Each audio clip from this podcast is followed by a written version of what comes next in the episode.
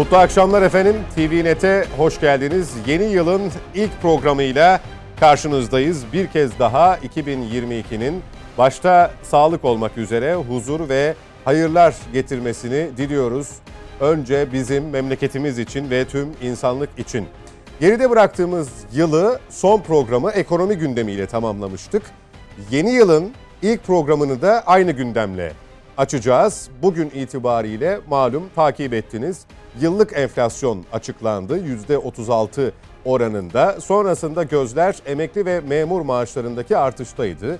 O da bugünkü kabine toplantısında etraflı olarak görüşüldü, değerlendirildi. Geçtiğimiz dakikalarda Cumhurbaşkanı Recep Tayyip Erdoğan e, hem memura hem emekliye zam oranlarını kamuoyuyla paylaştı. Kabine toplantısının ardından biz de bu konuyu önceleyerek başlayacağız net bakışa. Her hafta olduğu gibi daimi konuklarımız Nedim Şener ve Mete Yarar bizimle birlikte. Hoş geldiniz Mete Bey. Nedim Bey iyi seneler diliyoruz bir kez daha. Yenilik Partisi Genel Başkanı Sayın Öztürk Yılmaz bu akşam konuğumuz. Hoş geldiniz Sayın Genel Başkan. Hoş bulduk. Posta Gazetesi yazarı Sayın Oral Çalışlar da bugün uzaktan bağlantıyla net bakışa konuk olan isimler arasında. Sayın Çalışlar hoş geldiniz. Merhaba. Hoş bulduk. İyi yayınlar diliyorum. Teşekkürler sağ olun. Ekonomi gündemini önceleyeceğiz dedik. Profesör Doktor Abuzer Pınar bizimle ilk bölümde birlikte olacak. Ekonomist. Ee, hocam duyabiliyor musunuz bizi? Evet duyuyorum Sedat. Evet siz de hoş geldiniz. Hemen başlayalım ee, sıcak olan kısımla. Şimdi e, önce enflasyonu, Aralık ayı enflasyonu ve yıllık enflasyonu gün içinde öğrendik. Sonrasında memur maaşlarına yansıması ne şekilde olacaktı diye bekliyorduk ki tabii az çok e, enflasyon oranını e, öğrenince e, memur zamları ve emekli zamları konusunda da fikirler yürütüldü. Büyük ölçüde Sayın Cumhurbaşkanı'nın açıklamaları da öyleydi. Belki altı çizilmesi gereken kısım o çok düşük kabul edilen emekli maaşlarındaki tabanın 2500 lira olarak belirlenmesiydi. Sizin genel değerlendirmeniz hem yıl yıllık enflasyon bazında gerekse de zamlara yansıması daha doğrusu maaşlara yansıması anlamında nasıl olur öyle başlayalım. Şimdi şöyle enflasyon aslında beklendiği gibi oldu. Ee, çok yüksek çıktı. Yüzde 36'nın biraz üzerinde. Ee, bu oldukça yüksek bir oran. Ee, beklenen bir oran şöyle hem küresel düzeyde zaten e, enflasyon yüksek seyrediyor. Ee, başta Amerika devletleri ve Avrupa ülkeleri olmak üzere çok ciddi yüksek enflasyon ile karşı karşıya küresel ekonomi. Bunun tabii doğal olarak yansıması var. Özellikle maliyetler açısından baktığımız zaman oldukça belirgin bu. Ee, bu yüzde seksene yakın bir e, içi üretici fiyat endeksi e, bir yıllık baktığımız zaman. E, tüketici enflasyon açısından baktığımız zaman e, yüzde otuz altı civarında ki bu oldukça e, yüksek bir oran. E, memur ve işçi maaşlarına baktığımız zaman bir süredir bu gündemimizde var. E, öncelikle bu asgari ücrette biliyorsunuz bir artış yapıldı. O yıllık olarak yapılıyor. Emekli maaşlarına zaman da işçiliklerinde zaten enflasyon oranında bir artış meydana geliyor. O açıdan e, bir de memur e, emeklileri için o da enflasyon sözleşmede yer alan göre yüzde 27 civarında bir e, artış olacak. Memurlar için e, 3 puan e, fazladan bir artış görünüyor. Sanırım o da bu askeri geçimi de hesaba kattığımız zaman karşımıza çıkan bir rakam. E, gördüğümüz kadarıyla e, ücret artışları bu şekilde. Tabii şöyle e, memurlarda artış biraz yüksek bekleniyordu sanırım. Biraz da kamuoyunda hı hı, oluşan hı. havadan kaynaklı. Özellikle asgari ücret %50'ye yakın bir artış olunca e, daha yüksek herhalde bir e, artış bekleniyordu. Fakat sanırım şöyle bir şey yapıldı. Hocam çok özür dilerim. Sesinizi çok kesik kesik alıyoruz. Ee, arkadaşlarım yeniden bir bağlanmayı denesinler. E, çünkü e, tam anlaşılmıyor söyledikleriniz. Zannediyorum internet hızı ve bağlantısı ile ilgili e, tekrarlayalım bağlantıyı. Ben o esnada Sayın e, Öztürk Yılmaz'a döneyim. E, siz nasıl buldunuz e, özellikle memur ve emekli maaşlarındaki artış oranını enflasyondaki yansımadan hareketle?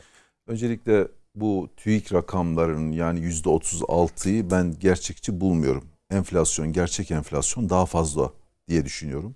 Çünkü benim de yapmış olduğum marketlerden aldığımız fiyatlar var. Bakınız mesela Ocak 2020 ile Aralık 2021 arasını karşılaştıralım.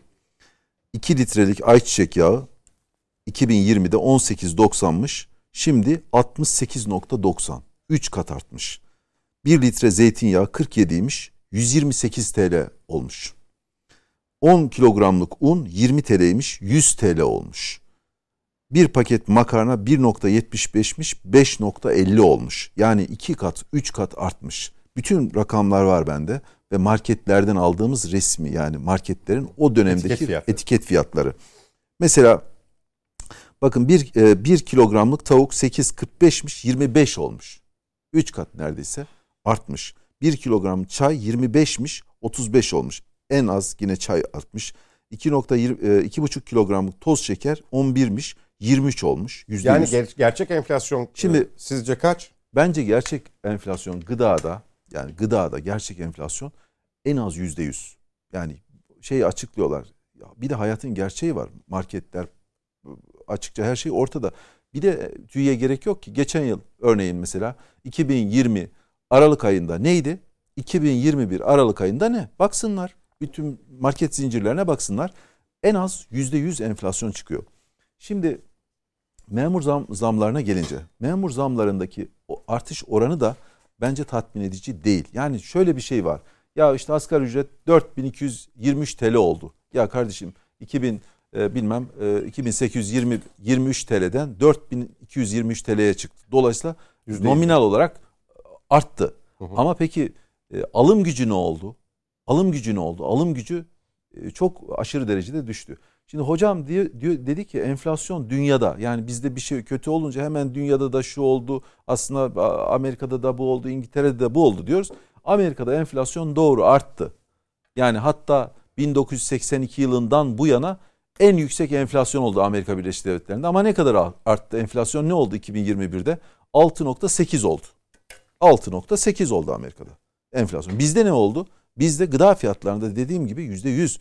Bir de TÜİK'in hesaplamaya koyduğu şeylere bakıyorsunuz. Ya bizim günlük tükettiğimiz şeyler değil. Kardeşim gaz her gün akaryakıt her gün artıyor. Yani e, elektrik her gün artıyor. E, et fiyatı, yumurta fiyatı, süt fiyatı, yağ fiyatı, ondan sonra tüp fiyatı bunlar her gün artıyor ve her artık e, şey bulmakta zorlanıyor insanlar. Marketlere sorun market zincirlerine fiyat belirleyemiyorlar. Fiyat belirleyemiyorlar. Şimdi hal böyleyken enflasyon bence yani gerçeğinden çok daha e, seçilen rakamlar itibariyle gerçeğinden daha az gösteriliyor. Ya hayatı şey- sokağa uymuyor bu. İki e, istediğiniz kadar fiyatları ar- şeyi arttırın, ücretleri arttırın, memur maaşlarını arttırın. Alım gücü ne oluyor? Alım gücü yok ki.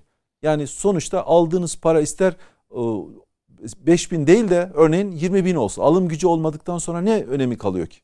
Yani o nominal olarak artmış oluyor ama alım gücüne sokağa çıktığınız anda o parayla ne kadar alabiliyorsunuz ve ne kadar o bir ayın ne kadarını yaşayabiliyorsunuz. Bugün Ankara'da en kötü ev fiyatı 2000 TL olmuş.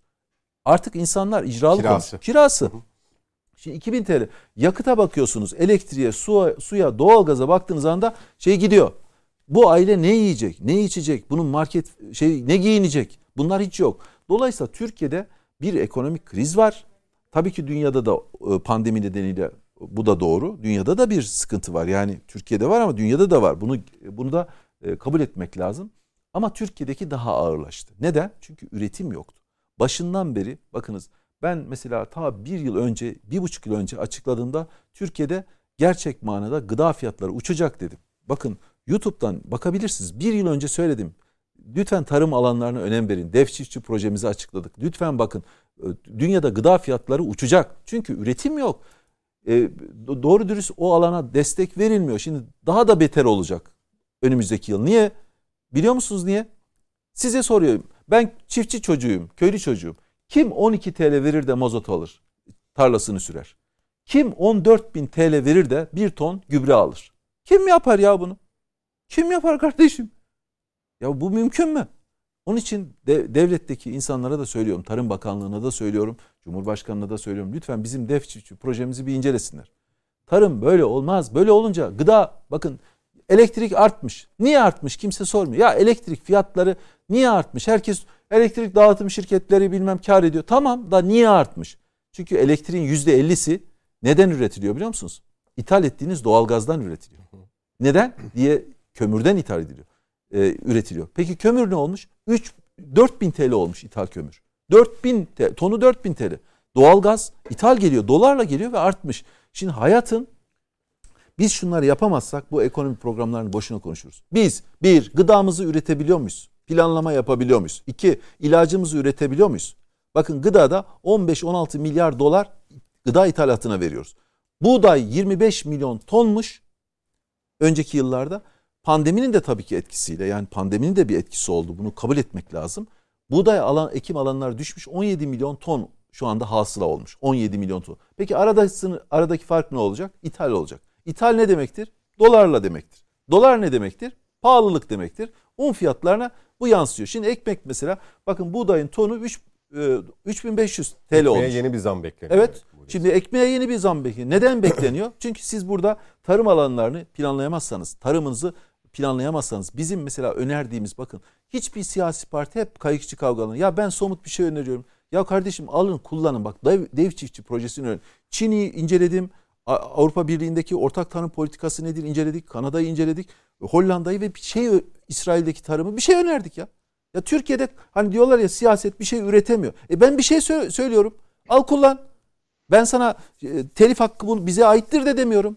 Ya bu memleket için kullan. Kim üretir şimdi mesela yaz döneminde Mart ayında bana lütfen söyleyin. Hangi çiftçi 12 bin TL para verir de mazot alır da tarlasını sürer ya? Peki. Ee, hocam tekrar dönmüş. Ee, biz kendisini genel bir değerlendirmeden sonra uğurlayacağız. Daha sonra genişçe hem konuşuruz hem enflasyonu hem zam oranlarını hem de yeni yıl zamlarını tabii vatandaşa yansıyan kısmını özellikle konuşacağız. Hocam duyabiliyor musunuz beni?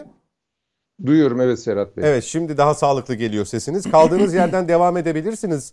Ee, bir dünya e, ortalaması yorumunda da bulunmuştunuz. Ee, bizde de e, şöyle bir tepki ortaya çıkıyor hocam. E, tamam dünyada da enflasyon e, oranları e, hiç görülmediği son 20 yılın 30 yılın seviyelerine ulaştı. E, fakat e, bir onların herhalde bir alım gücü endeksiyle kıyaslama yapıldığında etkilenme oranı sürekli özellikle sosyal medyanın gündeminde. E, bir de tabii bizim enflasyon rakamlarının e, eleştiri ve tepki anlamında söylüyorum yine gerçekçi olmadığı, daha daha üstünde olduğunu dile getiriyorlar. Sayın Genel Başkan da o dile getirilmeden, yansımadan hareketle gıda fiyatlarındaki artışa sadece geçen yılla bu yıl arasında bakıldığında öyle olmadığı, yüzde yüzlere varan bir e, zam olduğu, bir iki katına varan bir e, durum olduğunu e, ifade etti. Bu anlamda dünyadaki enflasyonu pandeminin etkisiyle de tabii e, bizim enflasyonla karşılaştırdığımızda biz biraz daha zor durumda mıyız acaba? Şimdi şöyle, e, şu an içerisinden geçtiğimiz dönem olağan bir dönem değil. Bu Covid dolayısıyla hem küresel düzeyde emtia fiyatlarında çok ciddi artışlar oldu. Enerji fiyatlarında ciddi artışlar oldu. Bunun tabii ki yansımaları var. Bir küresel ekonomiden kaynaklı dinamikler var. Bundan dolayı e, ortaya çıkan bir maliyet enflasyonu var ve onun da talep enflasyonuna yansıyan tarafı var. Diğer taraftan bizim ekonomimizin tabii kendi dinamiklerinden ortaya çıkan bir enflasyon var. Şimdi ne kadar hissedilir onu bilemem. Yani çünkü herkesin enflasyonu farklıdır. Ya bu bulunduğu gelir düzeyine bağlıdır, tükettiği mal demetine bağlıdır. Nihayetinde biz enflasyonu bir sepet üzerinden hesaplıyoruz. Yani bunu Türkiye İstatistik Kurumu ilan eder. Bu sepetin içerisinde konut vardır, gıda vardır, ulaşım vardır gibi. E, bunun içerisinde mallar vardır. Bu mallar üzerinden biz bir hesap yaparız. Şimdi e, Türkiye İstatistik Kurumu bunu ne kadar sağlıklı e, hesaplıyor ben bunu bilemem. Ama ben Türkiye İstatistik Kurumu'nun açıkladığı rakamlara güvenmek istiyorum. Çünkü öbürü ayrı bir tartışma konusu. E, eleştirilebilir. E, sepetin içerisindeki mallar eleştirilebilir elbette. Fiyatların alındığı marketler eleştirilebilir. Ama nihayetinde orada bir yöntem var. Ben bunu veri kabul ederek e, konuşuyorum burada. Şimdi enflasyon oldukça yüksek ve 2001 krizinden sonra belki de yaşadığımız şu anda en yüksek enflasyon. Bu %36 hiç beklenmiyordu çünkü geçen sene biz programı yaptığımız zaman 2021 yılı sonu itibariyle e, biz çok daha düşük bir enflasyon bekliyorduk. Yani %20'nin e, altında, altında hatta %16 civarında bir enflasyon bekliyorduk biz. Tabii bu e, dediğim gibi başta enerji fiyatları olmak üzere. Çünkü bunun kalemlerine baktığımız zaman doğalgaz e, ve enerji fiyatları olmak üzere asıl büyük artışlar oradan geliyor. Ama şöyle bir sorunumuz var bizim. Ülke olarak biz e, enerji bağımlısı bir ülkeyiz. E, doğalgazın hemen hemen tamamını, petrolünün tamamına yakınını biz dışarıdan ithal ediyoruz. Şimdi öyle olunca da küresel piyasalarda ortaya çıkan fiyatlamalar doğrudan doğruya bizim ekonomimize tabii ki yansıyor. Enerji olduğu için de şöyle bir sorun ortaya çıkıyor tabii. Yani e, sistemik bir etki ortaya çıkıyor. Yani kastım şu. E, petrol ve doğalgaz fiyatlarında bir artış meydana geldiği zaman bizim hayatımızdaki her şeye yansıyor. Yani kış ortasındaki ısınmadan tutun e, ulaşıma kadar, e, otobüs biletlerine kadar, toplu taşımaya kadar, uçak biletlerine kadar, gıda fiyatlarına kadar. Kış ortasında seracılık yapıyorsunuz örneğin. E, burada enerjiye ihtiyacınız var. Domates fiyatlarına kadar, salatalık patlıcan fiyatlarına kadar hepsine yansıyor tabii ki. Çünkü enerji her şeyin içerisinde olan e, bir maldır. Bundan dolayı da oldukça yüksek çıktı. Tabii ekonominin kendi dinamikleri dediğim bir tarafı da var. Yani bu uluslararası boyutuydu bu işin. Bir de ekonominin kendi dinamikleri var. O da bizim uyguladığımız politikalarla ilgili. Bu işin hem bir üretim tarafı var hem de işin bir finansal istikrar tarafı var. Finansal istikrar tarafında uyguladığımız politikalar var. İşin e, üretim tarafında kesinlikle üretim altyapısının güçlendirilmesi gerekiyor. Üretim tarafının mutlaka güçlendirilmesi gerekiyor. Başka bir çıkış yolu yoktur onu söyleyeyim. Yani paranızın değerli olabilmesi için, ekonominin güçlü olabilmesi için mutlaka üretimin güçlü olması gerekiyor. Sadece talepten e, kaynaklı bir büyümeden bahsetmiyorum. Üretim altyapısının güçlendirilmesi gerekiyor burada. Kastım şudur hemen çok kısa söyleyeyim. Şimdi mesela ihracat rakamları da açıklandı. İhracatta fena değiliz e, ama şöyle bir gerçeğimiz var bizim. Kabaca bir dört kategoriye ayırırız biz ihraç mallarını. E, bir yüksek teknolojili e, ürünler vardır bunları ihraç ederiz. Orta altı ve orta üstü teknoloji vardır bir de düşük teknoloji vardır. Bizim ağırlıklı olarak orta altı ve üstü mal grubuna örneğin yönelmiş durumdadır. Başta otomotiv sektörü olmak üzere, yedek parçalar olmak üzere. Ama üst grupta yani yüksek teknolojili ürünler hala payı yüzde üç civarındadır. Buna ne giriyor derseniz mesela uzay ve havacılık giriyor, buna farmakoloji giriyor, bilişim giriyor, yazılım giriyor. Bu alanlarda bizim çok ciddi atılımlar yapmamız gerekiyor. Yani o orta gelir tuzağı denilen hikaye tartışmalı olmakla beraber gelir düzeyi bu noktaya gelmiş bir ülkenin bir adım ötesine geçebilmesi için e, çok ciddi üretimde yapısal dönüşüme gitmesi gerekiyor. Önümüzde bizi mesela bekleyen meydan okumalardan bir tanesinin ben bu olduğunu düşünüyorum. Bir boyutu da bir tarafı üretim, e, bir boyutu da bizim uyguladığımız politikalarla ilgili. Şimdi yeni dönemde farklı bir söylem ortaya çıktı. Özellikle bu e, finansal piyasalarda faizle ilgili tartışmalarımız, enflasyon faiz ilişkisi, döviz kuru ilişkisi e, bu dönemde bizim yaşadığımız bir zorluk oldu. E, biz dövizi e, temel olarak üç kanaldan elde edebiliyoruz. Bunlardan bir tanesi ihracattır. Ki ihracat bu anlamda fena değil. Bunun bir miktarda tabii kur avantajından da kaynaklı e, tarafı var. E, diğeri turizmdir. Geçen sene turizm çok kötüydü. 10 milyar doları birazcık aşabildik. E, bu sene geçen seneye göre daha iyi ama pandemi öncesine henüz dönmüş değil. Buradan bir döviz kaybımız oldu. Bir üçüncüsü de biz borçlanırız ya da sıcak para dediğimiz e, yabancı para girişi. Doğrudan yatırımdan bahsetmiyorum burada. Kısa vadeli olarak finansal istikrar üzerinde etkili olan e, döviz girişinden bahsediyorum. Bu dönemde e, bir çıkış oldu. Bütün gelişmekte olan ülkelerden çıkış oldu ama bizden daha fazla oldu. E, bu anlamda da bizim bir sıkıntımız oldu. Bu dış finansman konusunda bir sıkıntımız oldu. Şimdi uyguladığımız bu e, faiz ile ilgili olarak da son olarak bir şey söyleyeyim. Çünkü e, bunun da döviz kuru üzerinde e, ve e, özellikle ithal malları üzerinden yurt içi enflasyona ciddi bir etkisi var. Şu anda Merkez Bankası'nın e, uyguladığı bir faiz politikası var. Yani biz buna e, politika faizi diyoruz. Şimdi bunu çok kısa teknik olarak ne anlama geldiğini söyleyeyim. Şu anda çünkü e, Merkez Bankası'nın uyguladığı faiz oranı aslında bir haftalık repo faizi. Bu da şu anda %14 olarak uygulanıyor. 19'dan 14'e indirildi. Bunun anlamı şu e, finansal kuruluşlar başta ticari bankalar olmak üzere kısa vadeli yani en fazla bir hafta anlamına geliyor bu. Tabii ki bunlar yenilenebilir. Bir hafta içerisinde herhangi bir nakit ihtiyacına girdikleri zaman bunu karşılamak için Merkez Bankası'ndan yüzde on dörde para alabilirler anlamına geliyor. Ancak şu anda baktığımız zaman mevduat faizleri e, %20'nin üzerinde. Yani bankaların e, halktan toplayarak e, topladıkları mevduata ödedikleri faiz %20'nin üzerinde. Bir rekabet de var elbette. 3-4 puan oynuyor ama %20'nin üzerinde. Ticari bankaların müşterilerine verdiği kredilerin faizleri %26'nın üzerinde şu anda. Aslında bu olağan olmayan e, bir e, görüntü anlamına geliyor şundan dolayı. Çünkü ticari bankalar esasen mevduat toplayarak kaynak bulurlar ve bu kaynakları da müşterilerine kredi olarak verirler. Dolayısıyla Merkez Bankası'nın politika faizi sadece bankanın işini kolaylaştırır. Ancak yüzde Öyle de oluyor herhalde. bir faizle. Buyurun. Şu an öyle de oluyor nitekim. Şu anda öyle oluyor. Evet. Yani ama şöyle e, şu anda bankalar yüzde yirminin üzerinde bir faizle mevduat topluyorlar.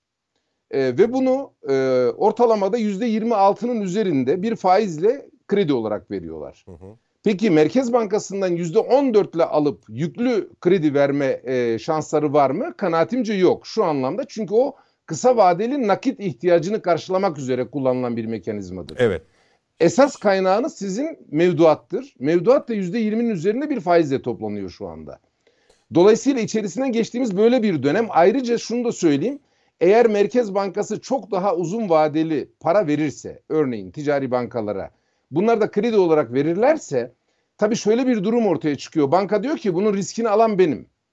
Yani Merkez Bankası bu riski almıyor. Banka bu riski alıyor. Müşterisinden e, kredi talebini alan, dosyayı değerlendiren, kredi verip vermeyeceğine karar veren banka bankadır ve bu riski alan da bankadır. Örneğin müşteri temerrüde düştüğü zaman burada kaybı olan bankadır elbette. Dolayısıyla riskli bir ortamda yüklü bir kredi verme e, eğilimine girmiyor bankalar. Ama neticede e, bundan maksimum faydayı sağlayacak olan da banka. Öyle değil mi? Şimdi şöyle mekanizma farklı çalışıyor. Yani dediğim nokta şu. Şimdi eğer bugün Merkez Bankası %14'ten vadesine bakmadan e, bir kredi kaynağı veriyor olsaydı bankalara dediğiniz doğru. Ama Merkez Bankası'nın politika faizi o anlama gelmiyor. Peki. Yani esas Hocam- kaynağı bankaların mevduattır çünkü. Çok kısa lütfen. Şimdi hocam e, böyle para politikasını açıklıyor. Bu ülkede sıkıntı üretimle ilgili bir planlama yok. Mesela diyor ki Tabii biz ona- enerjide ona bağımlıyız. Çekti zaten. Niye bağımlıyız enerjide? 18 yıldır bakın bu hükümet geldiğinde 85 bin megawatt elektrik üretiliyordu bu ülkede. Şimdi 93 bin megawatt olmuş. Yani kaç yıl geçmiş arada? Enerjide siz hala elektrik üretiminde hala kurulu gücünüz 93 bin megawatt olmuş. Bir şey yapamamışsın. Rakamda bir yanlışlık olmasın. Ne 85 bin megawatt e, geldiğinde değildi. Yanlış bir bilgi, veriniz var elinde. Olabilir? etmenizi 80 tavsiye ederim. olsun diyelim. Anormal fark var. Neyse. e, Ben bakacağım bakarız. söyleyeceğim şimdi Tamam size. bakarız. Çünkü hani benim işim olduğu için. Benim de işim. Benim de işim. Peki ben bakıp Tamam. söyleyeceğim şimdi size merak etmeyin. dolayısıyla söyleyeceğim. bu hükümetin enerjiyle ilgili bir çözümü yok. Bu bu hükümetin gıda gıdayla ilgili bir çözümü yok. Tarımsal alanlarla ilgili bir çözümü yok. Bu hükümetin kafasında üretimle, istihdamla alakalı bir şey yok. Biz ta koalisyon dönemlerindeki döneme döndük şu anda. Enflasyon şu faiz bu paranı faize yatırsan bunu kazanacaksın. Dövize yatırırsan bunu kazanacaksın. Milleti faizle e, bilmem döviz arasında e, koşturan bir anlayıştan bahsediyoruz. Bu bunun demek iflas etmiş bu. Bir ülke 36 milyon 36 milyon ton yılda petrol ithal ediyor. Ve bunu bileceksin kardeşim. Bakın mesela Brezilya'nın da petrolü var. Etil alkolle şeker kamışından etil alkol üretiyor. Onu da araçlarda kullanıyor. Biz bir alternatif enerji- geliştiremedik. Biz milyarlarca dolarımızı enerjiye veriyoruz. Rus'u kazandırdık. Arap'ı kazandırdık. Acemi kazandırdık. Biz bu ülkede topladığımız bütün vergileri bunlara verdik. Gıdada şimdi başka ülkeleri kazandırıyoruz. Hayvancılıkta başka ülkeleri kazandırıyoruz et ithalatı yaparak. İlaçta Alman firmalarını kazandırıyoruz. Teknolojide Japonları kazandırıyoruz. Bu milletin bu hocam ekonomi ekonomide önemli olan üretimdir. Sizin üretiminiz yok. Biz faiz bunu yapmış bilmem falan. Ne oldu? Şimdi faiz, faizciler kazanıyor. Önceden dövizciler dövizciler kazanıyordu. Dövizi olanlar. Onlar 18'den sattılar. Şimdi yatırdılar paralarını. E, TL'ye yatırdılar. Mevduatlarını TL'ye yatırdılar. Şimdi onlara kalkan sağlanıyor. Ya bu ülkede bu ülkede üretim vatandaş kazanmıyor ki. Peki. İnsanlar döviz bürolarıyla faiz e, bankalar arasında koşturuyor. Bütün hikaye bu. Hocam da zaten e, üretimin e, olmamasına, üretim e, temellerinin sağlam olmamasına vurgu yaptı. Siz de benzer şeyi söylediniz. Nedim Ben Şener bir şey ekleyecek herhalde. Hocamla tamamlayıp vedalaşacağız. Ben e, hocama e, yani akademisyen olduğu için kendisine şunu sormak isterim. Hocam bu e, %36 enflasyonun o yaşanmasında e, son ayın %13 gibi çok özür dilerim. benim, benim e, evet. %13 gibi e, yüksek bir enflasyon çıkmasının payı çok yüksek. Payı çok fazla.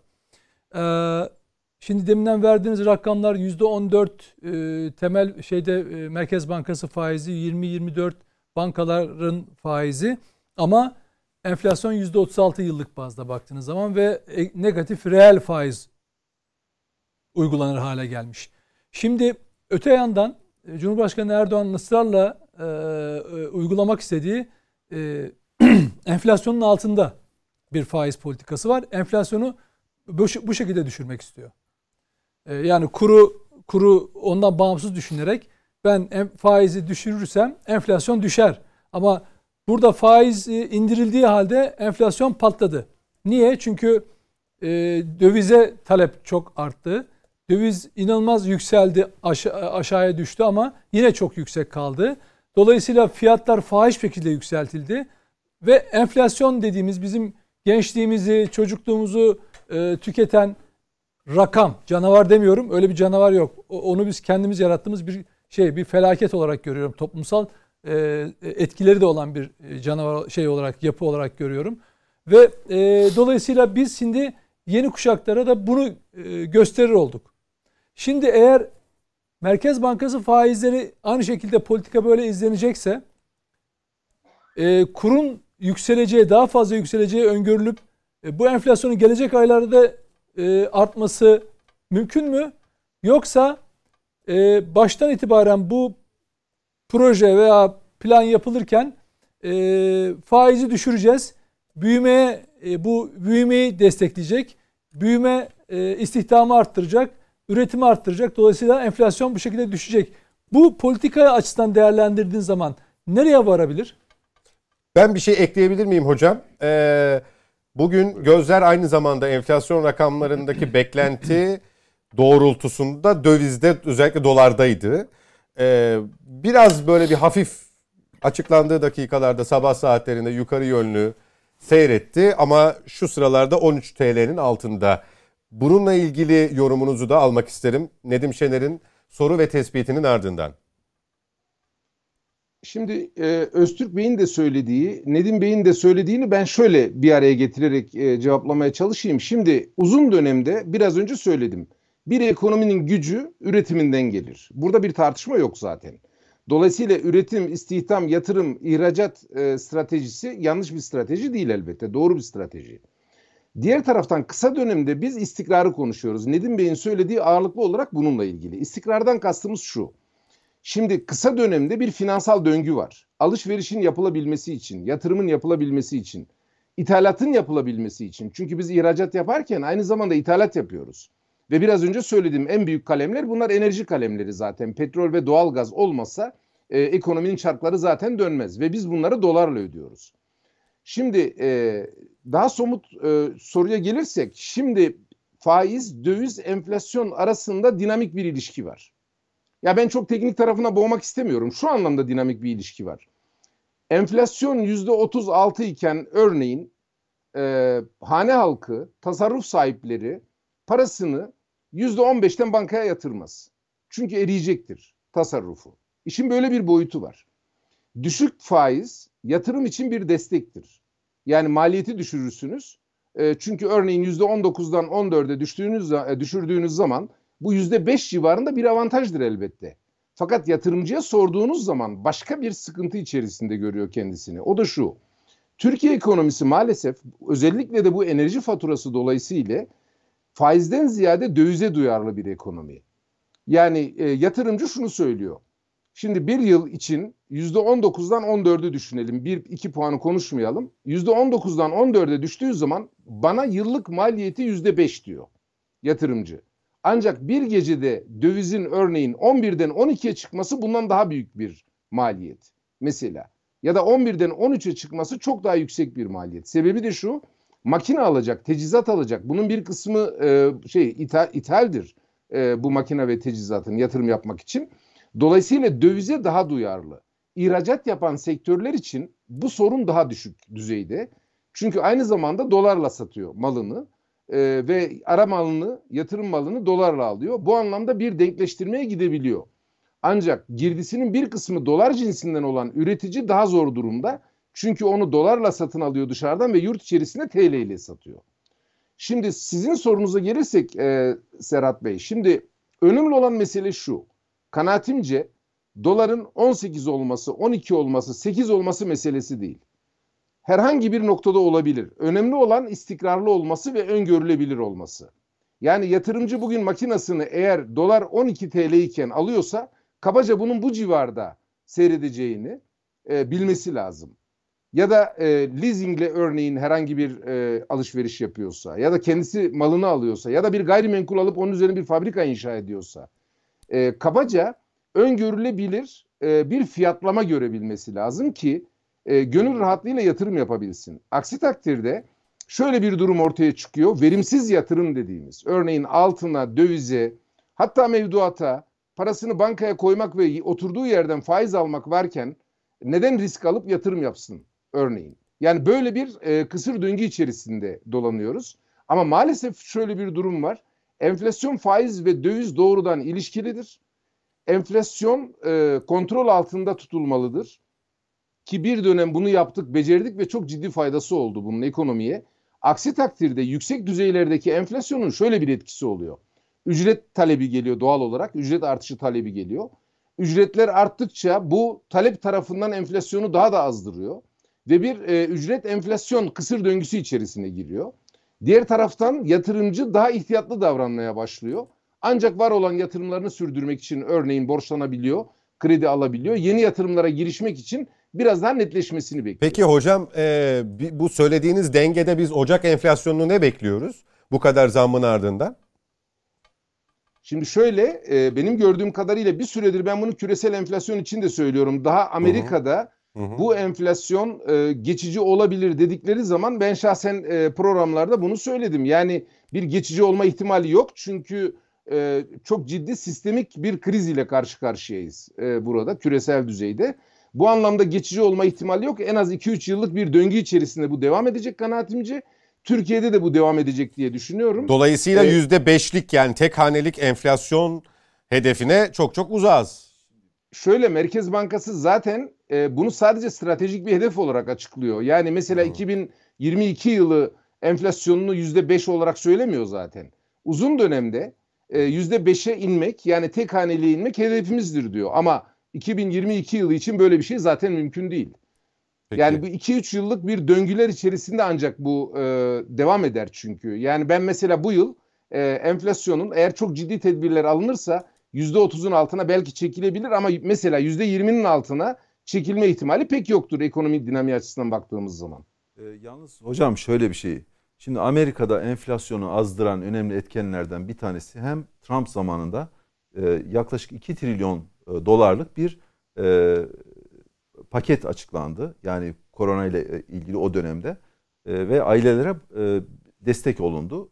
Ayrıca Biden geldi. O da 2 trilyon dolarlık bir şey oldu. Yani para e, sonuçta tüketiciye gitti. Evet belki de ama bizde üretimden, üretimsizlikten kaynaklanan ithalat ithalat nedeniyle bir şeyler oluyor. Yani sürekli her şey ithal ediliyor ve dolar arttıkça ithalat e, maliyetleri çok artmaya başlıyor ve bu da Türkiye'de farklı bir e, tablo çıkarıyor ortaya. Yani Amerika'daki enflasyon 6.8 olmuş. 4 trilyon dolar vermişler. Piyasaya sun- sunmuşlar. 4 trilyon dolar. Bizde ne oldu yani hükümet para mı dağıttı millet? Yani paramızın değeri mi düştü? Bizde başka bir şeyden kaynaklanıyor. Amerika'da Şimdi farklı- izin verirseniz o konuda bir şey söyleyeyim. Buyurun. Ee, önemli bir konu bence bu. Şimdi e, Amerika Birleşik Devletleri ve Fed'i de o kadar da masum görmeyelim. Yani bizim karşı karşıya olduğumuz sorunlardan bir tanesi tam da bu küresel iktisadi sistemin yapısı. Ee, önemli bir konu kanaatimce bu. Şöyle oldu. Şimdi baktığınız zaman bu Covid döneminde Amerikan Merkez Bankası Fed bilançosunu yaklaşık olarak iki katına çıkardı. Bu şu anlama geliyor. Yani piyasaya iki kat dolar verdi anlamına geliyor.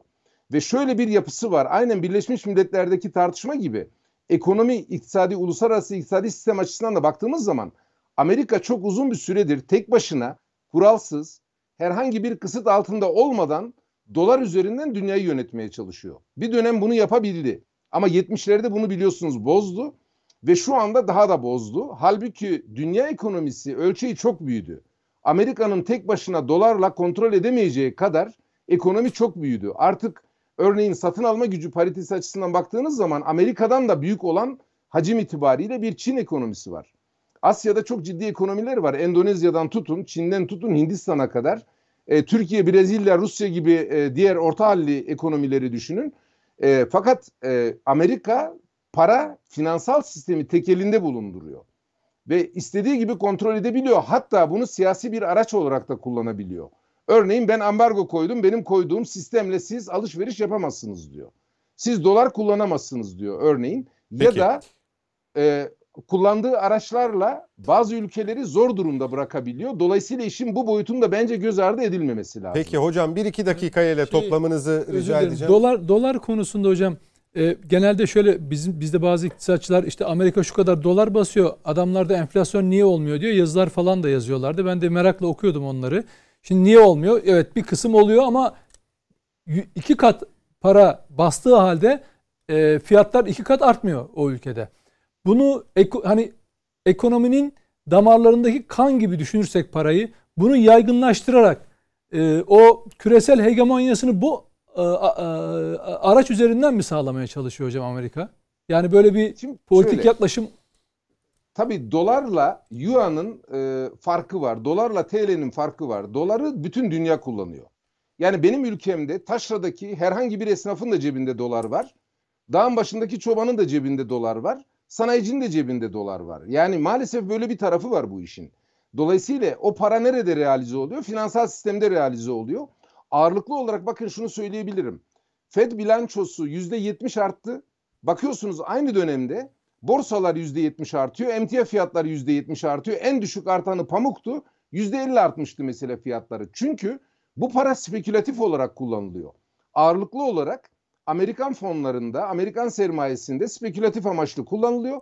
Mesela o dönemde ekonomileri küçüldüğü halde emtia fiyatlarının %70, %100 artmasının hiçbir açıklaması yoktu.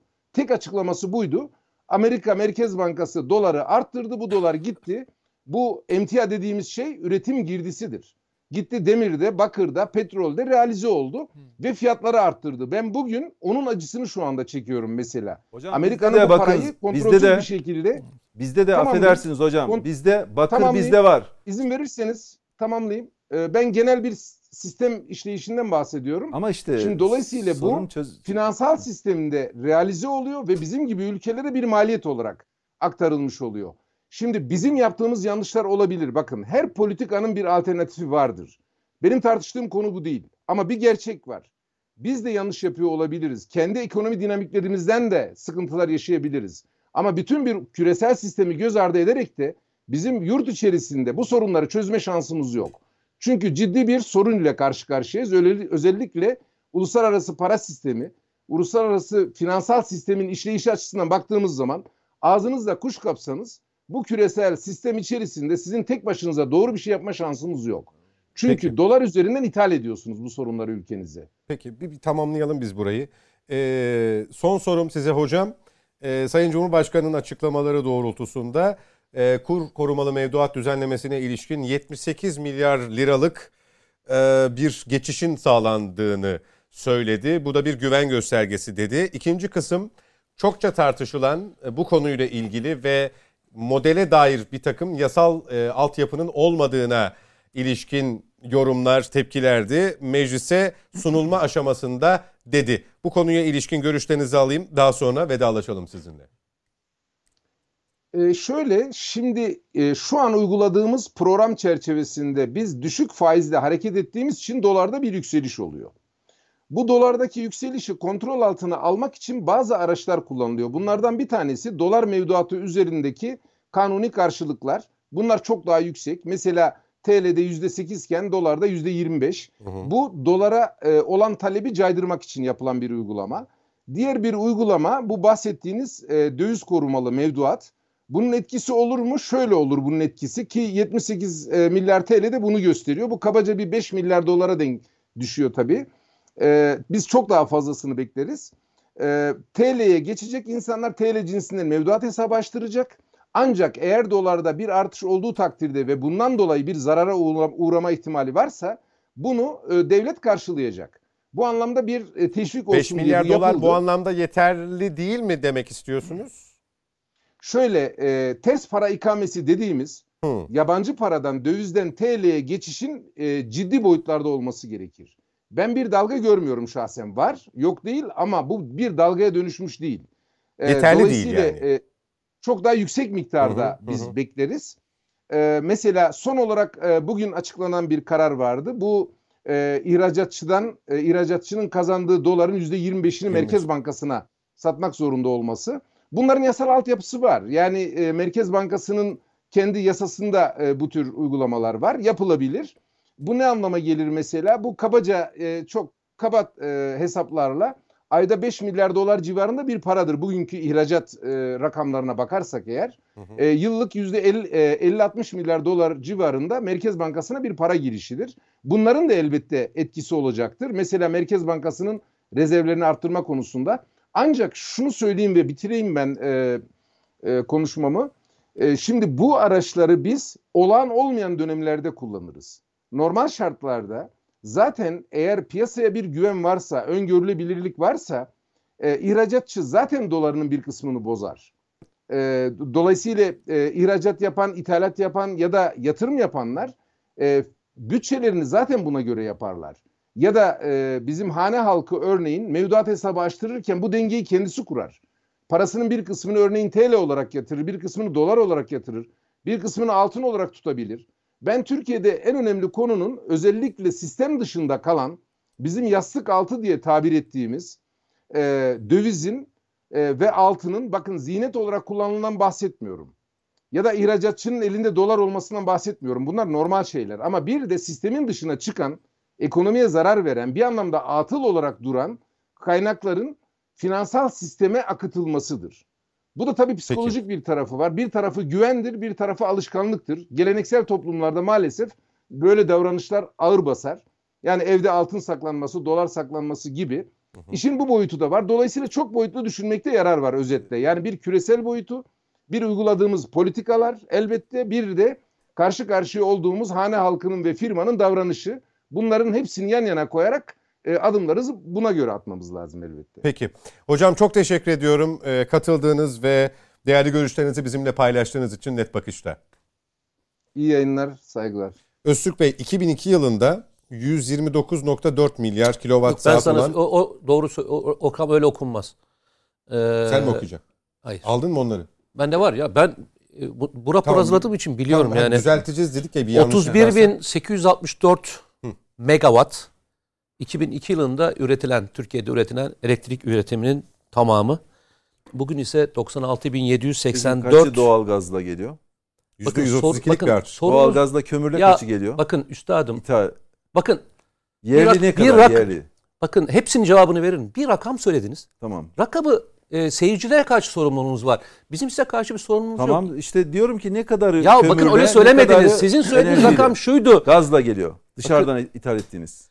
Çevrim Ee, ne kadar bakın hepsini doğalgaz? söylerim. Teker teker söylerim. Önümde çünkü raporu açtım. Neyse. Yani 2000 bakın bir rakam verdiniz. Dediniz ki e, 85 binde aldığında bugün 96 bin. 2002'den bugüne kadar elektrik üretimini arttırdığı rakam bu dediniz. Ben de diyorum ki aldığındaki elektrik üretimi hiç siyaset falan yapmıyorum. E, elektrik mühendisleri odasının e, hazırladığı rapordan okuyorum. Ben de 31.864 size şunu megawattmış. Bugün üretilen e, üretim ise 96.709 Cevap megawatt. verebilir miyim? Cevap verebilir miyim? Ya cevap verecek bir şey yok. Hayır vereyim. Cevap vereyim. Önemli. Peki. Önemli. Peki. Cevap verecek bir şey yok. Söylediğiniz bir rakamı söyledim bana o 2002 kadar. yılında doğalgazla ne kadar üretiyorduk? Şu anda daha az. doğalgazla ne Şu kadar an daha üretiyorduk? az. 2000 şu anda ne kadar Daha az. Ya olur mu? %22'sini doğalgazla Bakın üretiyorsun şu üstadım anda. Kaç kömür eee, ithal Türkiye ilk defa Türkiye ilk defa bu sene yenilenebilir enerji dediğimiz kavram üzerinden ürettiği enerjinin yaklaşık %60'ını Türkiye'deki Şu kaynaklardan anda üretti. doğalgazda ithal doğalgaz ne kadar doğalgazla üretiyoruz? Bir onu söyler misiniz? %22. taş kömürüyle e, kömürle ithal ettiğimiz yüzde etti mi yüzde elli neredeyse yüzde 45. Bakın e, üstadım Yani siz ithal ithal ediyor ettiğiniz para verip dolarla Ya yaptığınız bana kendi bakın, kendi üretmiyorsun. e, ya Aldığın Öztürk Bey neyin ay, niye neyin inadını sürdürüyorsunuz ben onu inat anlamadım. değil. Ya bakın eleştireceğiniz yüzlerce şey var. Ya yerli değilsin. Bakın, yerli bakın. değil. Hiçbir şey yerli değil. Enerji yerli üretmiyorsun ki doğalgaza bağlısın. Dışarıdan ithal Ee, ettiğin kömüre üstadım, bağlı. Bakın üstadım hepimizin e, ağzımızdan çık. Ben bakın hala şey diyorum. Yanlış biliyorsunuz diye söylüyorum. Ben size politika yapan gibi söylemiyorum. Diyorum ki Yanlış. diyorum ki size Türkiye'de o güne kadar üretilen enerjinin 3 katı üreten bir e, sistemden bahsediyoruz. Bunun İthalatta. içine şunu eleştirirsiniz. Bakın şunu eleştirirsiniz. Az mıydı, çok muydu, o su muydu, bu su muydu eleştirin. Ama rakamı doğru verelim.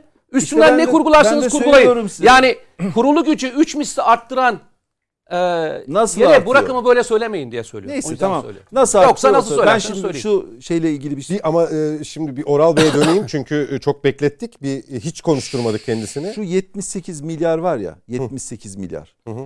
Bankaya yatırıldı diye övünülüyor değil mi? Mevduata yatırıldı diye övünülüyor değil mi? TL, evet. TL. 78 milyar neye yatırılmış bunlar? Faize yatırılmadı mı? Peki nereden bozduruldu? Dolar 18'deyken bozdurulup dolar olup bozduranlar şimdi bunu aldılar faize yatırdığı için biz şimdi bundan sevinecek miyiz? Doları olanlar şimdi faize yatırmış oldu. Bunu vatandaş peki bunun aradaki farkı kim ödeyecek? Ben ödeyeceğim. Peki. Vatandaş ödeyecek. Bunu sevinilecek neyi var ki bunu bunu sevinilecek bir şey olarak takdim Yok ediyoruz? Sayın e, Abuzer Pınar da zaten yeterli bulmadığını e, ifade etti. Çok daha üstünde olması lazım ki karşılama oranında e, karşılama oranı vurgusu da yaptı. Sayın Çalışlar oradasınız değil mi? Evet evet izliyorum. Evet e, biraz ortaya karışık bir ekonomi hani hangi soruyla size dönsem diye düşündüm ama e, hem enflasyon hem ihracat rakamı hem de zamlarla ilgili ana başlıkları vermiş olayım. E, sizin mütalaanızda, mütalaanızda öyle almış olayım. Buyurunuz efendim. Ben şimdi ekonomist değilim. Siyaset bilimi Yor- okuyorum. Onun yorumunuzu alacağım. Evet evet. vatandaş olarak anladıklarımızı anlatacağım. Yanlış söyleyebilirim. Hata da söyleyebilirim. Şimdi birincisi e, başından beri Türkiye'de savunulan şöyle bir şey vardı. e, Cumhurbaşkanı tarafından. E, faizi düşürürsek enflasyonu engelleriz. Enflasyon Türkiye'de faize bağlı olarak artıyor diye. Sonunda gerçekten e, Cumhurbaşkanı kendi etrafındaki akademisyenleri, teknisyenleri, politikacıları, maliyecileri falan hepsiyle yaptığı ilişkiler sonunda bir adım adım adım adım hepsinden koptu ve kendi dediğini Merkez Bankası'na kabul ettirdi. Faizleri düşürmeye başladık. Düşürmeye başladığımız andan bugüne geldiğimiz nokta resmi olarak %36'nın üzerinde bir enflasyon. Yani bir kere bu politikayı konuşmak lazım. Gerçekten faizi düşürerek enflasyonu düşürmeyi sağlamak mümkün müymüş? Şimdiye kadar benim gördüğüm yani özellikle birkaç aydır uygulanan düşük faiz politikası sonuçta e, enflasyonun %36'lara çıkmasına, Türkiye'nin ekonomisini alt üst eden büyük çalkantılar yaşamamıza neden oldu. Burada bir yeniden durup üzerinde düşünmek gerekir herhalde. Yani biraz önce giden hoca şunu söyledi. Küresel sistemde geçerli yöntemleri uygulamazsak, biz kendi başımıza bir şeyler yapmaya kalkarsak bunun altından kalkamayız. Yani şimdi bu düşük faiz politikası savunurken biz Türkiye'ye özgü yeni bir şey icat etmiş gibi söylüyoruz. Belki de icat ettik ama et, icat ettiğimiz şey sonunda sonuçlarına baktığımız zaman parlak bir sonuç değil. Yani son birkaç aydır uygulanan e, düşük faiz politikasıyla Türkiye'nin geldiği nokta hem dö- dövizin artışı hem ekonominin büyük sarsıntılar geçirmesi hem de yüksek bir enflasyon. Eğer mesela şimdi bir, biraz daha faizi düşürsek enflasyon düşecek mi sizce? Artık bunu söyleyebilecek bir şeyimiz kaldı mı? Ama bu modelin yansımasını beklemek için ya da neticesini Aralık enflasyonuyla ya da yıllık enflasyonla değerlendirmek için erken değil mi Sayın Çalışlar? Tabii belki erken ama sonuç olarak ben kendi hayatıma bakıyorum. Diyorum ki düşük faizi savunma politikasını uygulamaya başladılar bir gün. Uygulandığı tarih ne zamandır şimdi rakamını hatırlamıyorum. Ekim ayında mı başladı? Evet, son Bu 3-4 başta- ay diyelim evet. Evet. 19'dan Son üç dört 14'e ayda- geliş. 3-4 ayda izlenen düşük faiz politikası Türkiye'de şu anda benim hayatımı büyük ölçüde alt üst etti. Benim gelirimi düşürdü, hayat standartlarımı düşürdü, imkanlarımı zayıflattı ve gelirim düştü. Türkiye yoksullaştı. Adam başına düşen yıllık gelir de azaldı. Hem uluslararası alandaki ekonomimiz diğer ülkelerden çok daha hızlı bir şekilde geriledi. Manzara bu. Bu manzara yarın 5-6 ay sonra düzelecek deniyorsa 5-6 ay bekleriz ama ben yani görebildiğim kadarıyla uygulanan şey bizim hayatımızı kolaylaştırmadı, zorlaştırdı ve desteklenecek bir tablo da ortaya çıkmadı. Ben yani bunu söyleyenleri haklı çıkaracak bir şey şimdi şu ana kadar görmedim. Peki. Ee, bir ara vakti e, sonra reklamların sonrasında biz yayına kaldığımız yerden devam edeceğiz efendim. Ayrılmayınız.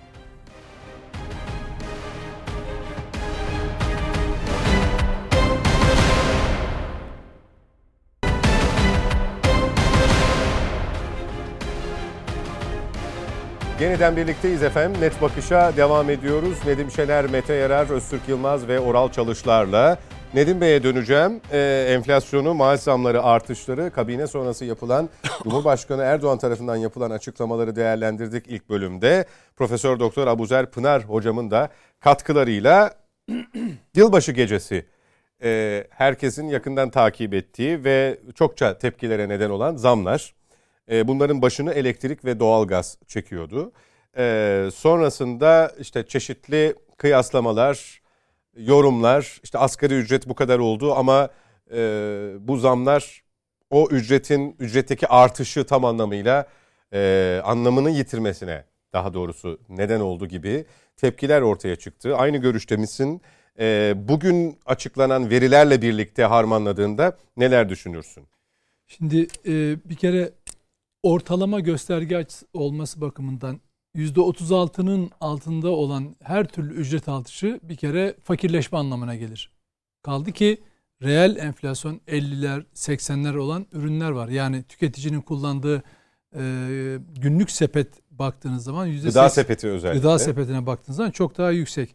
E, şimdi burada e, bütün şeyler öyle. Yani zam oranları elektrikte, doğalgazda hakikaten e, bütün bunların e, şeyinde kalıyor. E, bu zammın altında e, yapılan zamların altında enflasyonu da artıran faktör. Şimdi burada Oral Bey'in de söylediği gibi e, izli, yani izleyip özleyicilerken yani yurttaşlar hani bir parası varsa dövize bakarlar, faize bakarlar ama halkın geneli enflasyon dediğimiz rakama bakar. Yani adamın haya, adam hayatına bakar. Yani ve bu sadece şöyle bir şey değil. 3 ay, 5 ay, 6 ay, 1 yıl sabredin. O siyasetçinin yapacağı ya da bürokratın yapacağı bir hesaplama. Ama vatandaş öyle bakmaz hayata. Vatandaş bunu her türlü tercihine de, oy tercihine de, yaşam tercihine, her şeyine de yansıtır. Tüketimine de yansıtır. Kendini daraltır, kısar. Mutsuz, mutsuz olur. Çocuğuna az harçlık verir. Anlatabiliyor muyum? Dolayısıyla e, e, hükümetin bunları görmesi gerekiyor. Şimdi asgari ücrette bunun üzerinde bir zam yapıldı. Ben mesela bugün sendika temsilcilerini e, dinlediğim zaman e, bu oranın üzerinde bir rakam aşağı yukarı telaffuz ediyorlardı. Yani %36 enflasyonu e, geçecek bir maaş zammı olmasını falan bekliyorlardı ama o da gerçekleşmedi. %30 civarında bütünü toplanmış rakamlarla beraber bir zam gerçekleşti. Dolayısıyla bu fakirleşme anlamına geliyor. Şimdi yani hükümet belki şöyle yapabilir, şuna inanıyor olabilir ve ben fikri açıdan baktığım zaman evet keşke olsa derim. O da nedir? Sen faizi düşürdükçe enflasyon düşse keşke. Ama şimdi böyle olmadı. Şimdi bundan sonra yapılacak şey ne e, olabilir? E, ya biraz daha düşürelim de belki o zaman daha çok hani sonuç alabiliriz gibi Faizi. bir yani onu mu düşünecekler? Bence onu yapmayacaklar. Peki ne yapacaklar o zaman? Bu enflasyon nasıl düşecek?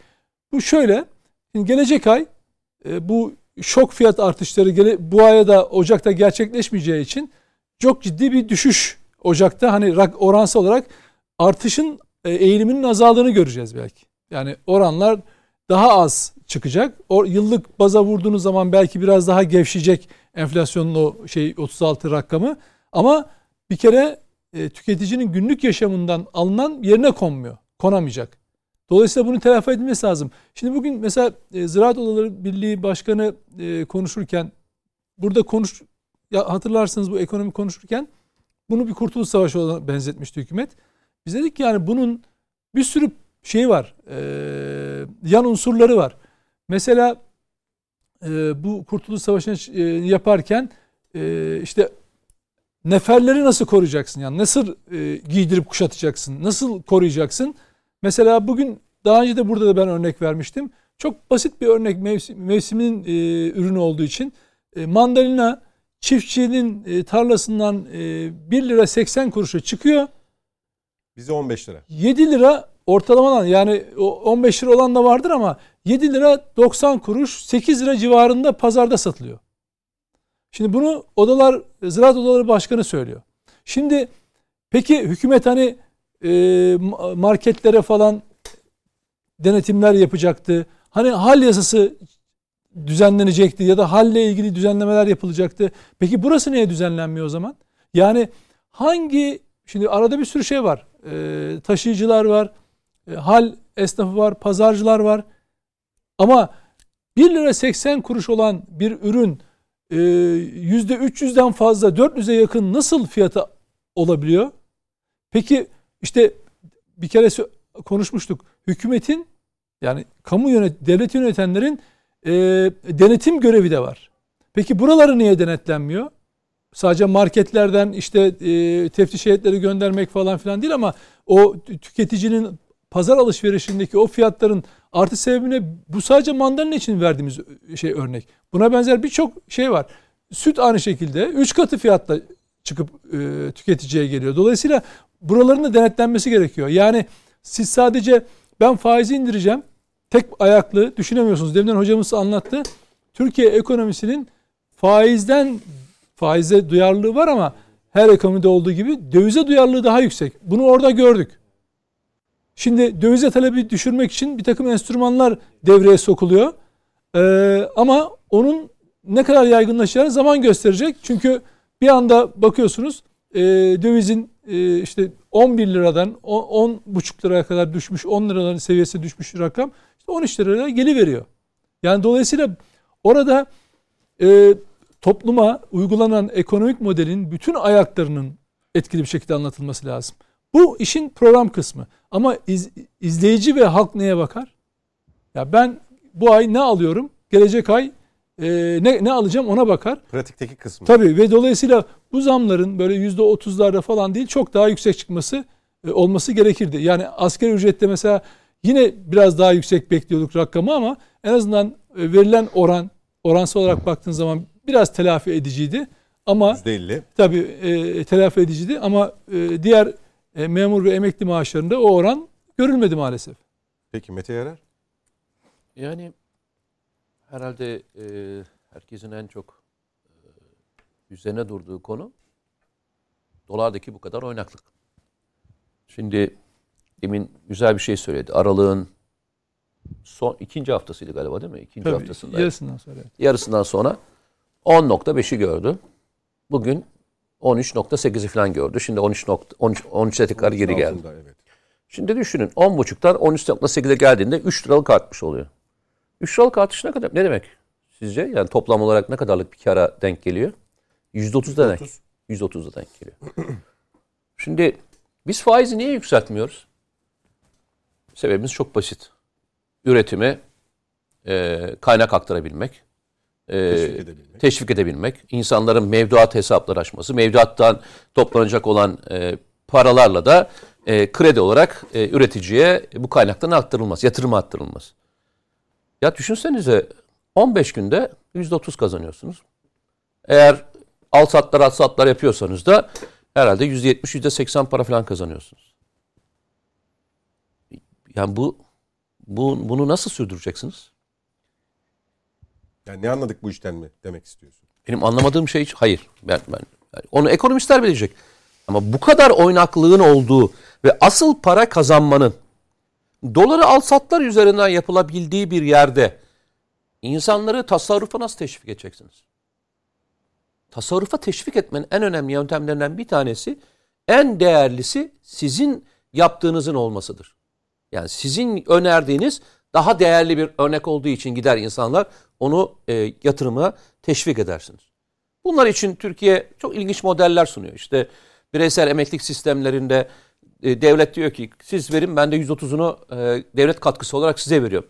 Tasarrufa teşvik ediyor. Bunlar e, başka bir mevzu ama burada gelen mevzudan bir tanesi de asıl 260 milyar dolarlık olan o e, tasarruf sahiplerinin oluşturmuş oldukları o mevduattaki doları çevirebilmek. Değil mi? Çevirebilmek.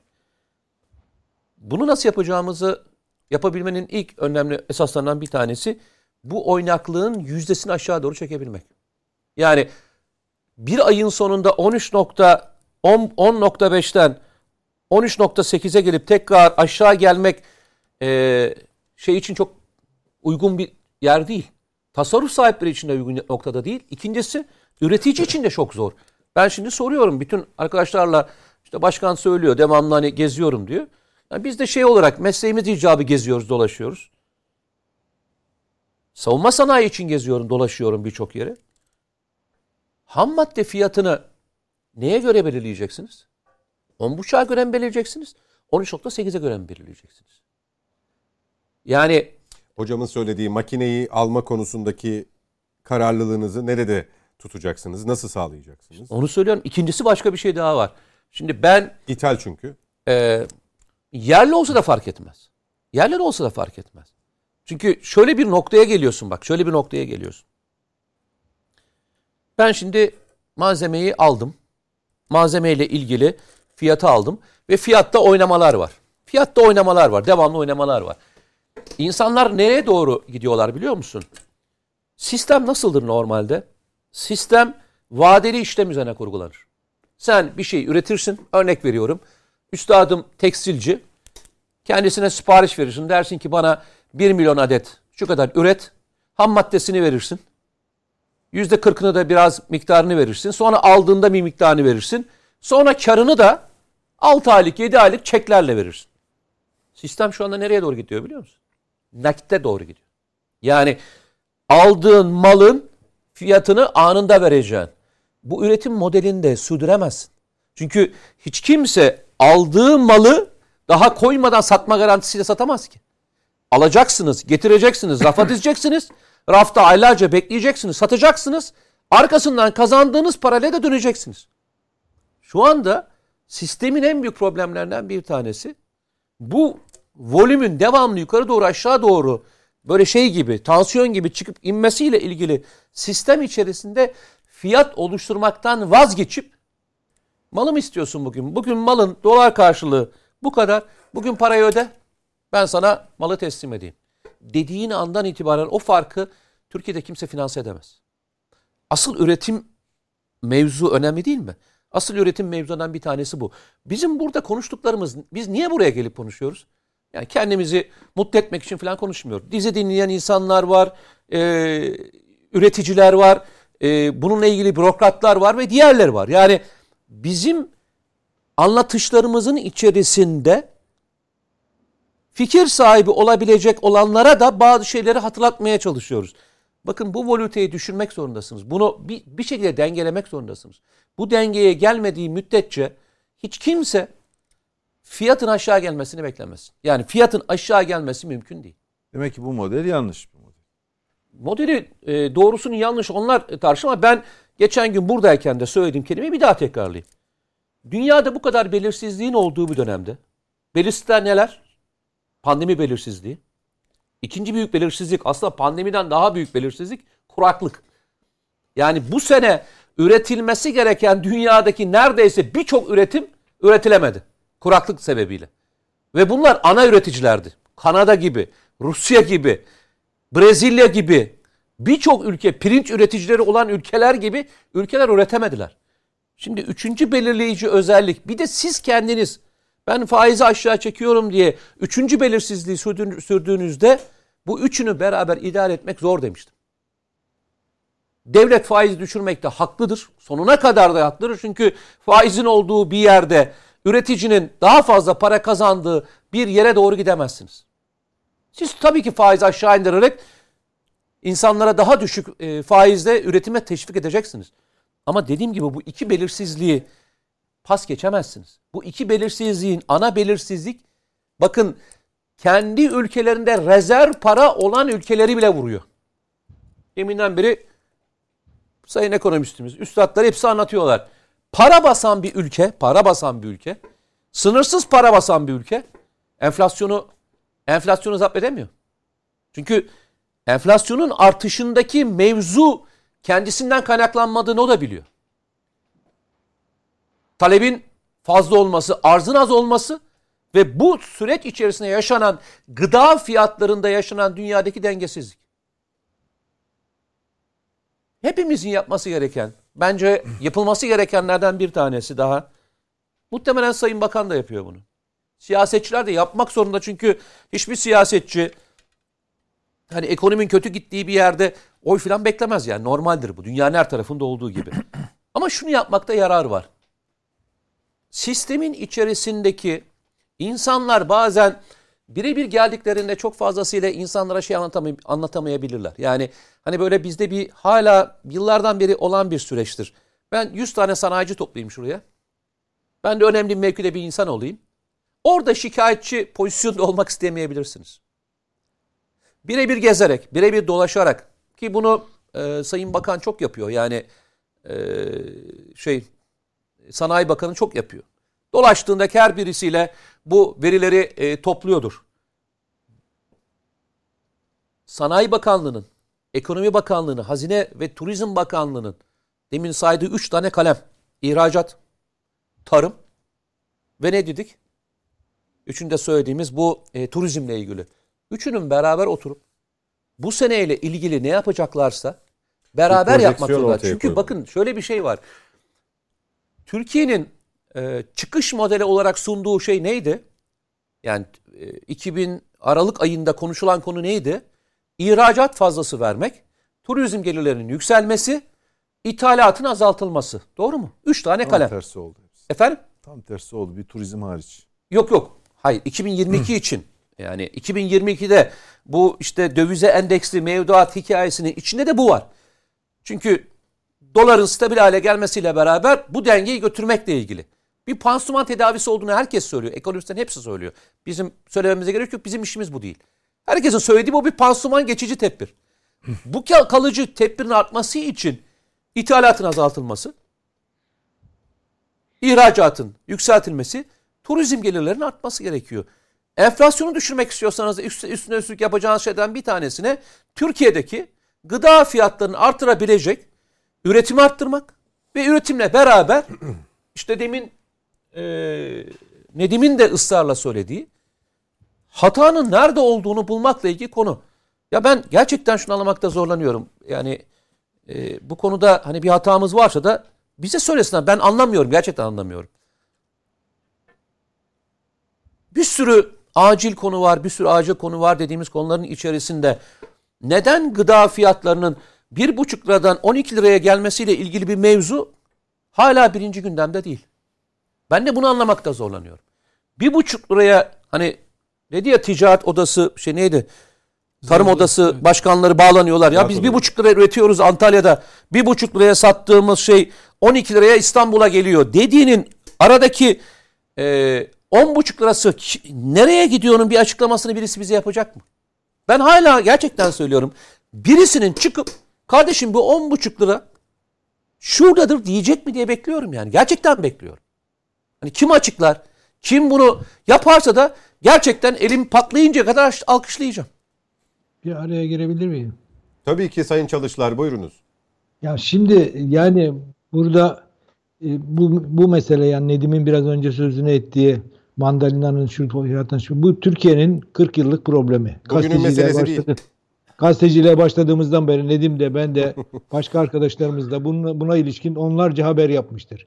Bu kronik bir dert ama esas problem şu. Sonunda bir faiz politikası uygulandı ve bu faiz politikasına AK Parti'nin daha önceki bakanları bile karşı çıktı. İşte Maliye Bakanı ayrıldı, Merkez Bankası Başkanı ayrıldı. Bir yani stratejik tartışma oldu orada. Şöyle mi olsun, böyle mi olsun? Şimdi bu stratejik tartışmanın şu andaki sonuçları e, düşük faiz politikasının başarılı olmadığı yönünde. Ya belki biz anlamıyoruz. Bundan bir, birkaç ay sonra başka bir şey olabilir. Ama benim kendi şahsi kanaatim şeyin de söylediği gibi biraz önce Ayran Hoca'nın küresel sistemle uyumlu, küresel sistemle birlikte yürümeyen yani kendini ekonomide ulusal kurtuluş savaşı veriyormuş gibi zanneden ve içe kapanık bir söylemle bu işi yürüteceğini iddia eden formül bence şu anda başarısızlığa uğradı. Bunu görmek lazım. Ve bu başarısızlığı sebebinin ayrıca kolektif aklın yavaş yavaş yok olmasına da bağlamak lazım. Yani ekonomiyi kolektif akılla yürütmek lazım. Bu kolektif akıl da maalesef şu anda büyük ölçüde geriye düşmüş durumda. Yani biraz bunları konuşmak lazım. Yoksa işte şu kadar indi, bu kadar çıktı, bu kadar. Yani sonuçta bir, bir stratejik tartışma oldu. AK Parti'nin içinde oldu bu tartışma. Ya bizim içimizde değil, iktidarda oldu. Yani bir kısım AK Partili maliyeciler dediler ki bu faizi yükseltmezsek bu dolar fırlar gider. E, tersi de söylendi ve sonunda onlar tasfiye edildiler ve bu politika yürürlüğe girdi. Bu politikanın yürürlüğe girmesiyle birlikte çıkan manzarayı eğer iyi görüyorsa arkadaşlar devam edelim. Devam etmeyi gerektirecek bir durum gözü gözüküyorsa. Ben yani yurttaş olarak, vatandaş olarak gelirimin düştüğünü, ekonomik durumun bozulduğunu, Türkiye'nin ekonomisinin sarsındığını yaşıyorum. Dünyada oluyor diyerek de geçiştirilebilecek bir durum değil. Bizdeki diğer ülkelerden çok daha dramatik ve daha yüksek bir durum. Bu da bir gerçek. Yani mesela dünya bu politikayı Türkiye uygularken açın ekonomistleri bunun çıkmaz yol olduğunu ve Türkiye'nin başının derde gireceğini yazdılar, söylediler. İçeride de söylendi, dışarıda da söylendi. E şimdi uygulandı. Gör tablo ortada. Yani biraz artık ekonomide de kolektif hakla, ortak hakla doğru yönelmek ve birlikte bir şey yaratmak yönüne gelmeye gelmek gerekiyor. Yani durumumuz parlak değil. Hakikaten ben 75 yaşına gelmişim. Hayatımın gerçekten bundan sonra nasıl yürüyeceğiz? Türkiye nasıl gidecek? Ciddi endişeler taşıyorum. Bu endişeler benim kişisel endişelerim değil. Türkiye'nin geleceğine yönelik endişeler. Yani biraz kolektif haklı güç mesela, şöyle bir şey. Şöyle bir şey. Oral Bey'in Oral, Oral Bey'in anlattığı yani çizdiği tabloyu hani böyle e, şey açan yani hakikaten ne olduğunu anlamaya çalışan bir insan çabası olarak değerlendiriyorum gerçekten. Şöyle düşünün. Şu anda gelinen noktada yeni yıl başladı ve e, e, hani Türkiye'nin en çok korktuğu şey ne? E, ekonomisine dışarıdan yapılacak bir spekülatif Müdahale. atak. Bunun değişik örneklerini yaşadık. Hı. Trump tweetlerinde yazdı falan filan. Öyle bir konjonktür yaratılarak şu andaki ekonominin o hassasiyeti e, gündeme getirilebilir ve çok daha büyük e, şeyler, rakamlar ortaya yani e, tablolar ortaya çıkabilir. Kötü tablolar ortaya çıkabilir. Neden? Şimdi e, son faiz indiriminden sonra herhangi bir düzenleme yapılmadı faiz konusunda. Dövize talebi kısacak bazı önlemler alındı. Altınla dövizle ilgili, döviz hesaplarıyla ilgili bir takım şeyler yapıldı. Ee, ama insanların gözünde e, şu gitmedi. Yani, yani döviz hala değerli. Döviz hala benim için koruyucu bir liman gibi bakıyor. Bu bunu bunu bu kırılmadı mesela. Ne yaparsanız yapın kırılmıyor. Dolayısıyla hani bunu görerek şu andaki dünya e, ekonomik konjonktürü ve Türkiye'nin yapmak istediği şeyler açısından baktığınız zaman tehlikeli bir durum. Ya da bir şüphe var değil mi? Yani mesela e, Çünkü bakın Amerika ilgili... Amerika Amerika faizi indirdiği zaman yatırım istihdam artıyor. Hani tam Cumhurbaşkanı Erdoğan'ın söylediği şey bu. Diyor ki ben faizi düşürürsem yatırım istihdam artar. Peki değişken anlatıyorduk ya burada bir değişkenimiz daha var. O da döviz. Döviz kurları. İşte tam e, burada yani insanların bir anda döviz alması için belki o an e, somut sebepleri yok. Ama ekonomideki kırılganlığı gör, ya daha doğrusu e, hareketliği görünce TL varlığının eridiğini e, hissedip e, görüp dövize yöneliyor. Bir anda o psikolojik yani beklentileri etkilemiş oluyorsunuz verdiğiniz kararlarla. Dolayısıyla e, bu talebi bir şekilde nasıl engel, engelleneceği insanlara anlatılması gerekiyor. Yani böyle hani kendinize ait bir politika üretebilirsiniz. Amacı iyi bakın şöyle. E, keşke hani Türkiye ABD doları gibi rezerv para basıyor olsa Ondan sonra her türlü spekülatif atağa şey yapabilir. Mesela sıcak para politikasıyla devlet güvenliği açısından da baktığınız zaman ki MGK'ya gelmişti hatırlayacaksınız konu. Ekonomi, istihdam, ihracat konusu da gündeme alındı diye e, sıcak paraya karşı biz işte reddediyoruz. Evet amaç iyi ama şu e, konjonktürde bu uygulanabilir mi? Önemli olan buna bakmak gerekiyor. Bir de tabii vatandaşın beklentilerini e, nasıl şey yönlendireceksiniz? Şu anda 13 lira olan dolar Allah korusun yani yurt dışından o, o amaçlı yani birkaç fon ya şu Türkiye ekonomisi bir gıdıklayalım bakalım şöyle bir daha önce yapıldığı gibi. Yap tabii tabii Trump örnek verdi. Yani yaptırımlar arası bir tane döviz kuru hareketliliği falan o Brunson olayında olduğu gibi birkaç milyar dolarla bir anda kuru sığ bir piyasada kuru hafif 10, 12, 13, 14, 15 dediğiniz anda pat tekrar 18'lerde görebiliriz. Dolayısıyla bunun buna karşı hangi önlemler alınacak? Nasıl koruyacak ekonomi kendisini? Ve şimdi biz ocağa dedik ya Ocak enflasyonu şimdi Aralık'ta bu e, döviz kurundan dolayı fiyatlar fahiş arttırılmasından dolayı e, yükseldi ama Ocak'ta hani eğer böyle giderse e, belli bir ivme kazanabilir aşağı doğru ama o da tekrar yukarıya fırlar. Yani tekrar o enflasyonu indirme amacınızdan e, saparsınız. Yani bakın büyüme, yatırım e, hedefleriniz olabilir. Bunlar önemli şeyler. Ama enflasyon nihayetinde insanların ocağına, ekmeğine, e, evine giren ekmekle ilgili bir şeydir. Ben bir şey söyleyeceğim. Ee, hani Nedim'de bir, bir şey sorabilir miyim? Yani e, stüdyodaki konuklarımın tamamına genel bir soru olsun. Sayın Çalışlar'ın yaşadığı endişeyi hepiniz yaşıyor musunuz? Kuşkusuz ya da şöyle sorayım Sayın Çalışlar daha önce böyle bir endişe yaşamış mıydınız? Ya e, Türkiye her zaman kar, kar, kargaşa bir ülke. Her zaman problemler yaşandı. Ama bu kez e, şey endişesi var. Yani o zaman ne oluyordu? Bir formül bulunuyordu. İşte Kemal Derviş geldi mesela yurt dışından bir formül buldu, bir şeyler oldu. Doğru yanlış. Ama bir çözüm imkanı çıkıyordu ve bu çözüme orta, şeyler siyasiler ortak oluyorlardı. Şimdi bu kez öyle bir şey yok. Bu kimse sesini çıkaramıyor. İtiraz eden tasfiye oluyor. Geriye evet diyen kalıyor. O evet diyenlerin de bir ortak akıl yaratma şansı kalmıyor. Yani beni endişelendiren o. Peki, Şimdi oturup oturup tartışabilsek, konuşabilsek, eleştirileri hakikaten açık, yeni bir şey yaratmak isteyen bir siyasi ortam olsa kolektif akıl dediğiniz durum. Evet, ortak akıl, kolektif akıl. Bu böyle bir şey de kalmadı. Bu kalmayınca iyice korkutucu bir durum. Öztürk Bey.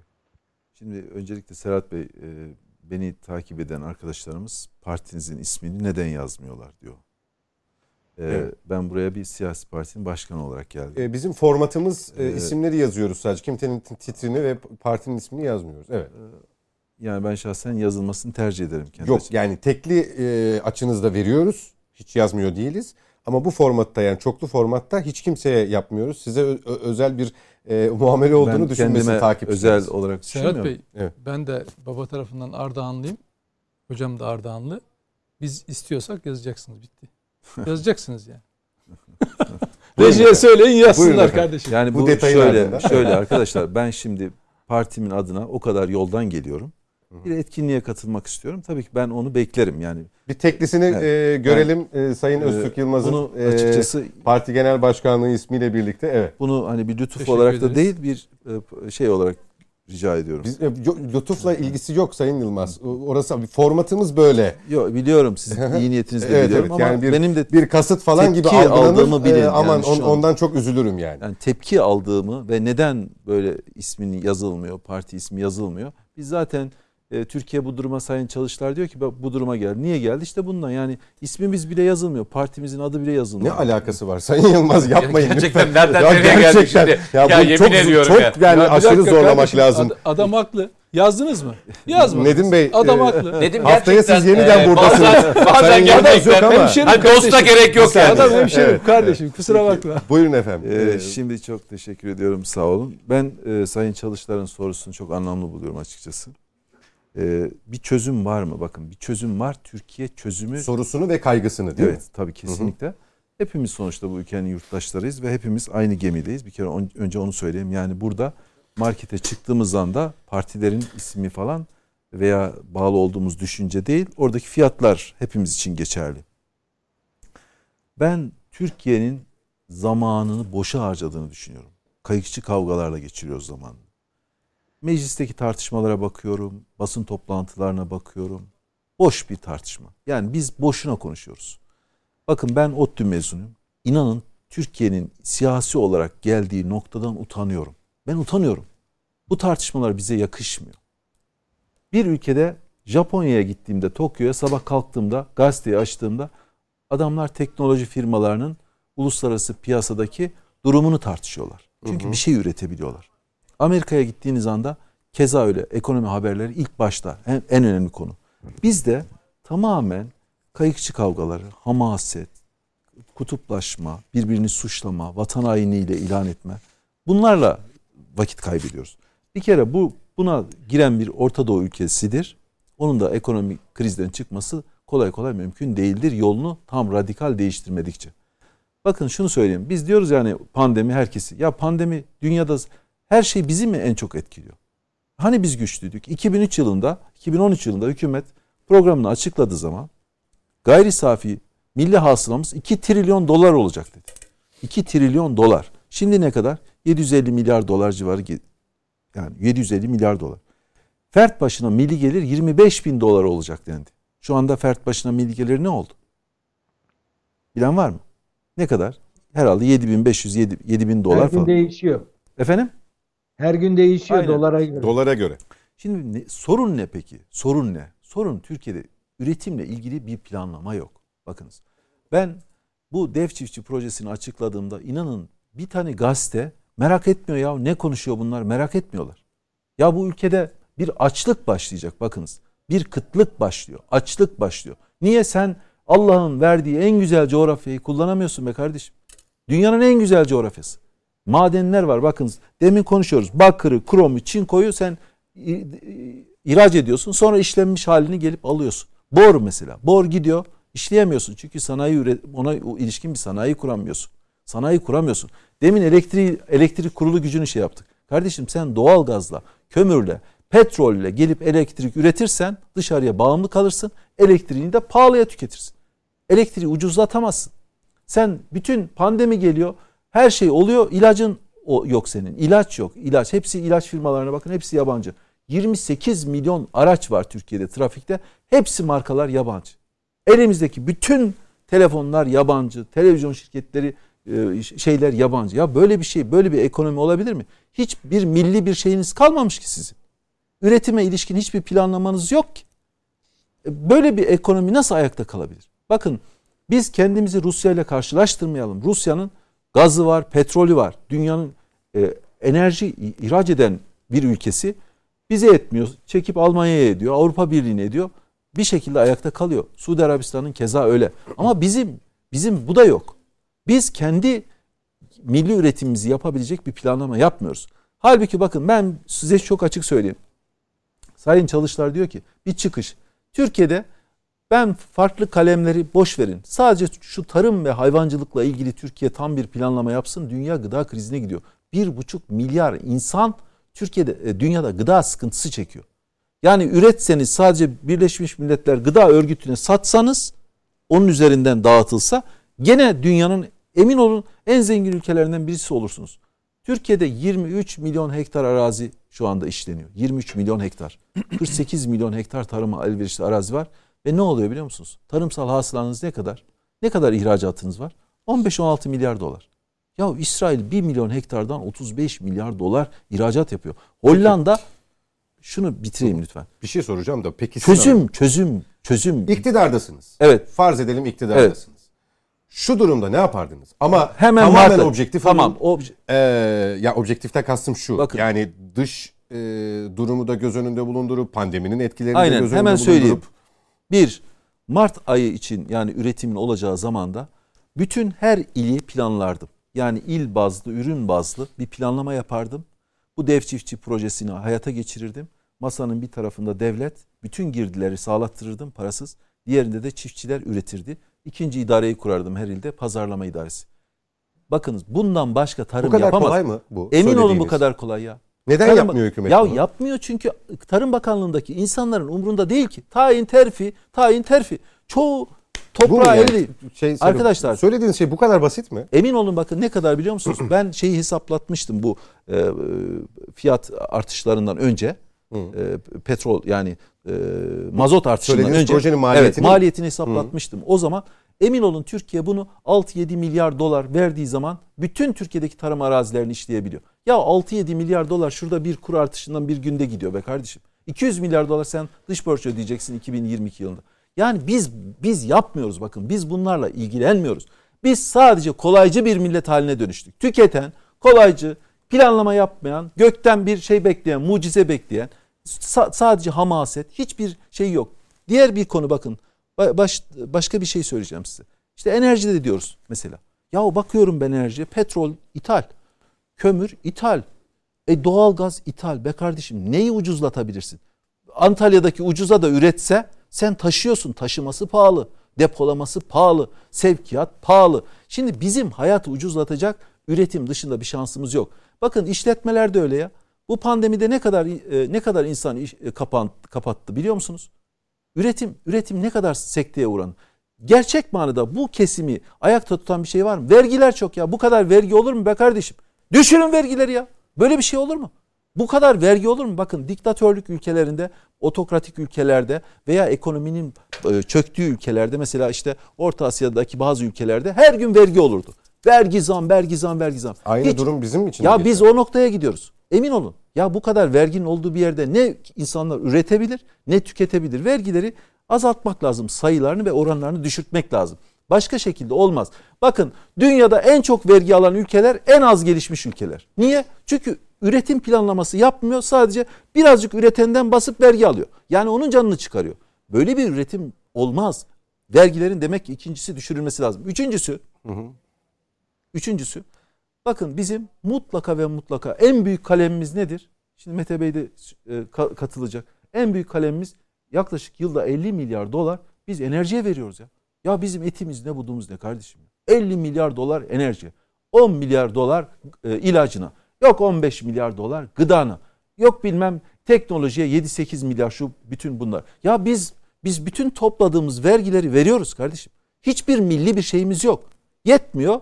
Habire özelleştirme yaptık. Artık şeyler kaldı. Şimdi limanlara başladık. Ya böyle bir ekonomi olur mu? Böyle bir devlet olur mu? Böyle bir ayakta kalma olur mu? Şimdi bakıyorum meclisteki tartışmalar utanıyorum. Ya o ona bunu diyor, bu da ona onu diyor. Hiç bak halkı ilgilendiren hiçbir şey yok. Tamamen hamaset, şey daha tamamen kolaycılık ve inanın Çiftçi- kay- kayıkçı kavgası. Çiftçi politikasını dediniz ya uygulardım iktidarda Mesela ne olsaydım. olur biliyor musunuz? Üretim. Anladım. Şu kısmını da sorayım? Evet. Böyle e, geçtiğimiz ay ve öncesi e, hani o faiz tepkisini e, daha doğrusu faizin düşüklüğünün tepkisini kur yüksekliği olarak yaşadık ya biz. Evet. E, öyle bir tabloyla karşılaşsaydınız ne yapardınız? Bakın Mesela ilk tedbiriniz ne olurdu? Böyle bir ortamda ama böyle bir konjonktürde. benim bir kere iktidarımda öyle bir kimse yapamazdı ya. Diyelim ki Bakın, oldu. Ya ol, bakın siz oraya getirmeyeceksiniz. Türkiye'de kim kazandı? Ne yapacaksınız? Faizi mi yüksek tutacaksınız? Hayır kardeşim bir kere bu do- bu dolar kimin elindeydi? Dolar benim elimde değil Serhat Bey. Dolar hükümete yakın adamların elinde kardeşim. Gerçekçi olalım. Dolar bizim halkın elinde. Dolar molar yok. Biz sürünüyoruz. Biz alçaktan sürünüyoruz. Bizde bir şey yok. Biz bir canımız kaldı. O, onu da Allah'a emanet. Peki ne yapardınız? Tedbiriniz ne olurdu? Bir kere bunu bunu yapan insanlar bir kere do- dolar spekülasyonu yapan insanlar bu bakın devletin hazinesini, maliyesini bunları bir toplamak lazım. Bunlara bir çeki düzen vermek lazım. Siz kimin parasını harcıyorsunuz? Siz ne sorumsuz insanlarsınız? Ben bunlarla ilgili emin olun bir bir toplantı yapar ve bunların cezasını verirdim. Bakın para habire para basılıyor. Pa- pardon para do- dolar e, piyasaya müdahale ediliyor. Ya niye bu, bu nasıl bir şeydir? Ölçüm Satış yok, yapılıyor. bir şey yok. Artı bütçeyi kontrol ederdim. Bakın bütçe devlet bütçe yapıyor. Şimdi 1.7 trilyon e, TL'lik bütçe yapıldı. Göreceksiniz delik deşik olacak. Niye? Dolar arttı ya. Şimdi dolar art, yani dolar bu kadar çıkması beklenmiyordu. Şimdi çıktıkça bütçe tarumar olacak. Bir bütçe disiplini gerekir. Harcamalarda tasarruf gerekir. Önce harcamayı yapan insanların tasarruf etmesi lazım. Bakın ben bunu objektif konuşuyorum. Ben bir ben Yenilik Partisi olarak konuşmuyorum. Benim öyle bir derdim yok kardeşim. Ülke olarak biz yavaş yavaş yavaş yavaş hamasetle batıyoruz. Dışarıdaki insanlar da bize gülüyorlar. Amerika ikinci defa keşfedecek teoriler geliştiriyor diyor bunlar. Türkler artık kafayı sıyırmış diyorlar bak. Açık açık söyleyeyim. Siz New York Times'ta, Washington Post'ta yazılanlara bir bakın ya. İnsan kanı donuyor. Onlar bunu e, 20 yıl önce de yazıyordu. 10 yıl belki önce de seviniyorlar. Onlar yazmaya devam edecekler. Ama Bizim iyiliğimizi ama hiçbir şimdi- zaman istemediler Tamam zaten. de. istemiyorlar da biz de bu bunlara karşı biz e, bir kere şunu şu alanlarda bir gıdamızı bir millileştirelim. Bu tarım e, projesini uygulayan dev çiftçi. İki, enerjimizle ilgili yerel enerji kaynakları mesela gelişiyor. Ben memnun oluyorum bakın alternatif enerjide biraz bir şeyler yapılıyor savunma sanayide. İnan gururdan patlıyorum bakın ben ben hükümetin bir şeyi değilim ama ben ufak bir şey görünce seviniyorum. Yok onların arkasında olduğunuzu biliyoruz. Evet, Her seviniyorum. fırsatta dile getiriyorsunuz Evet kesinlikle. zaten. Çünkü bunlar ya bunlar beni ilgilendirmiyor. Bu toplumun geleceği, güvenliği. Bakın savunma sanayide e, bu, bu bayraktar şeyleri olunca ben ilk açıklamayı ben yaptım. Dedim ki "Ha, biz bu bunu destekliyorum kardeşim bu projeyi. Niye? Neden? Çünkü savunma sanayide bir şeyler oluyor. E kardeşim ama senin tarımında bir şey olmuyor, hayvancılığında bir şey olmuyor, sanayinde bir şey olmuyor. Bil- bil- Bilakis şimdi bu sanayi, bu politikada kim risk alır da Türkiye'ye yatırım yapar ya? Yabancı oğlum param var. Nasıl risk alıp yapacaksın? Nasıl yapacaksın? Hadi söyle. Yapabilir misin? Kim risk alır? Kim parasını getirir? Kim doğrudan yatırım yapar Türkiye'ye? Kim bir herhangi bir şey yapar? Çünkü e, bakanları var. Adlar ya bakanların şu anda adlarını bilmiyoruz arkadaş ya. Vallahi ben eskiden ODTÜ'de okurken öğrenciyken bütün bakanların isimlerini hatta ezbere bilirdik. Kim? Vallahi tanımıyorum. Yanımıza uçağa biniyor. Vallahi bakan olduğunu bilmiyorum ya. Bu kadar koptu bu. Bakan makan kalmadı. Peki. Sayın Erdoğan ve e, onun sekreterleri var. Şimdi Peki. böyle bir sistemden biz nasıl iyilik bekleyeceğiz? Peki ko- konu bit konu başlığını kapatıyorum. Ee, var mı eklemek istediğiniz? Hepimize Bir şey- sormamış mıydın? İzleyicilerimiz Nedim Bey bugün çok suskun diyorlar. Hayır, ben de bize- maşallah dedim içimden. Bize, Nazar değmesin Ha, bize diye. de sor, sormuştun da cevaplayacak cevaplayalım. Ha evet tabii tabii buyurunuz. Çok özür diliyorum. Benden Nedim Bey isterseniz e, seyirci e, sizi istiyormuş. Seyirci joker hakkınız. Buyurun. Ama hocam. sor şey e, ekonomiyle ilgili genel konu- Hayır hayır. e, Hayır, Oral sen Bey bu de da hani Oral Bey kaygıyı endişe yaşıyor musunuz musun dedim ya. Hayır, e, çünkü- ilk Öztürk Bey'den ya şöyle, başladım. Yani endişe et yani e, Nedim Bey'i bir tek konu- görüp ismini ve titrini verelim. Evet. hayır, evet. Adıyaman. Hayır. Ardahanlı. Ardahanlı. Posof. Yanına bölü, yanına bölü Posof Ardahan, yazarsanız Posof, çok yaşını, sevinirim. evet. Evet, evet. Bir Yani GBT öyle- şeklinde. Hiç Evet. olmazsa buna yarasın programınız kardeşim. Nasıl ekonomi konusunda fikrimiz yok ya fazla. Evet. Hayır şu e, bu durumdan endişeyi duymamak zaten e, normal değil. Bunu yönetenler de o endişeyi duyuyor, yönetilenler de o endişeyi duyuyor. Yani bireysel olarak bunu duymamanız mümkün değil. Çünkü şöyle düşün, çok basit. E, eğer çocuğunuzla ilgili okula veriyorsa veliler, seneye kaç yapacağını bilmiyor şu anda mesela. Yani yüzde kaç zam yapı- yapılacak o okullara? Anlatabiliyor muyum? Yüzde 36 e, enflasyonun olduğu yerde okulların özel okulların mesela yüzde kaç olacak? Yani ne kadar servis parası verecek? Normal şartlarda, ay- tabii. normal şartlarda benim de yaşadığım bir şey. Ee, servis ücretleri yıllık olarak belirlenir. Okul ücretlerinden bağımsız veliye bildirilir. O sezon boyunca devam Tabii. eder. Aynen. Şimdi bütün veliler benim de aralarında bulunduğum Mesela? e, hepsi mesaj alıp fiyat güncellemesi noktasında Ya ikaz kiralar ediliyor. kiralar yıllıktan 6 aylığa dönmüşse ve bunda da ev sahipleri hani ev sahibi normalde kiracı bulamaz e, daha yıllık e, söz- kontrat yapmak ister ama ev sahibi 6 aylık kontrat yapmak istiyor ki 6 ay sonra enflasyon çok yüksek çıkarsa zarar etmemek adına kiracıyı çıkartırım yeni kiracı alırım fiyatı güncellerim şeyine girmiş durumda. E bu sefer o şekilde 6 aylık süreyle ev tutup da hayatını programlamaya çalışabilir mi bir insan yani? Orada oturma yani dolayısıyla o endişe herkeste var. Hepimizde var yani. Ee, ben kendi Mete Bey'de açımdan- yok diye düşünüyorum evet. ben kendi açımdan e, söyleyeyim. Ya, ekonomist olarak bakamayacağım o kadar bilgi sahibi Yo yo değilim. ben o anlamda sormadım Yurttaş zaten. olarak. Yo ben ben ay kendi güvenlik anlamında Nitekim söyleyeyim. Sayın Çalışlar da öyle söyledi. Yani şöyle söyleyeyim tabii Oral Bey e, şeyi söylediği e, mevzunun içerisinde bir mega yani e, makro kısmından baktı. E, ben makro kısmından bakmak yerine e, mikroya bakmayı daha çok tercih ediyorum. Niye? E, çünkü e, insanların memnuniyet endeksleri yani güven endeksi diye bir tabir var ya hani. Şirketler güven endeksi yapıyor. İşte e, bankalar güven endeksi yapıyor. Bir de memleketin güven endeksi var. Beni ilgilendiren en önemli şeylerden bir tanesi güven e, güven endeksidir. İnsanların geleceğinden endişe etmemiş olmaları bu ülkeyle ilgilerin bağlarını kuvvetlendirir. Gençlerin bağlarını kuvvetlendirir. E, bu ülkede yaşamak isteyen insanların e, bağlarını kuvvetlendirir. Yatırımcının bağını kuvvetlendirir. Endişe yalnızca e, günle ilgili değildir. Bir de gelecekle de ilgilidir. Tabii yarını düşünmek. Yarını, yarını gerekiyor. düşünmekle ilgilidir. Biz çoğunlukla güvenlik kaygısını çoğunlukla terörle ilgili düşünürüz. Hayır. Gelecek kaygısı aslında güvenliğin birinci özelliğidir. Gelecek kaygısı. Sahip olduklarını kaybetme. Bu isterseniz maldır, isterseniz sevdikleriniz, ister çocuklarınızdır.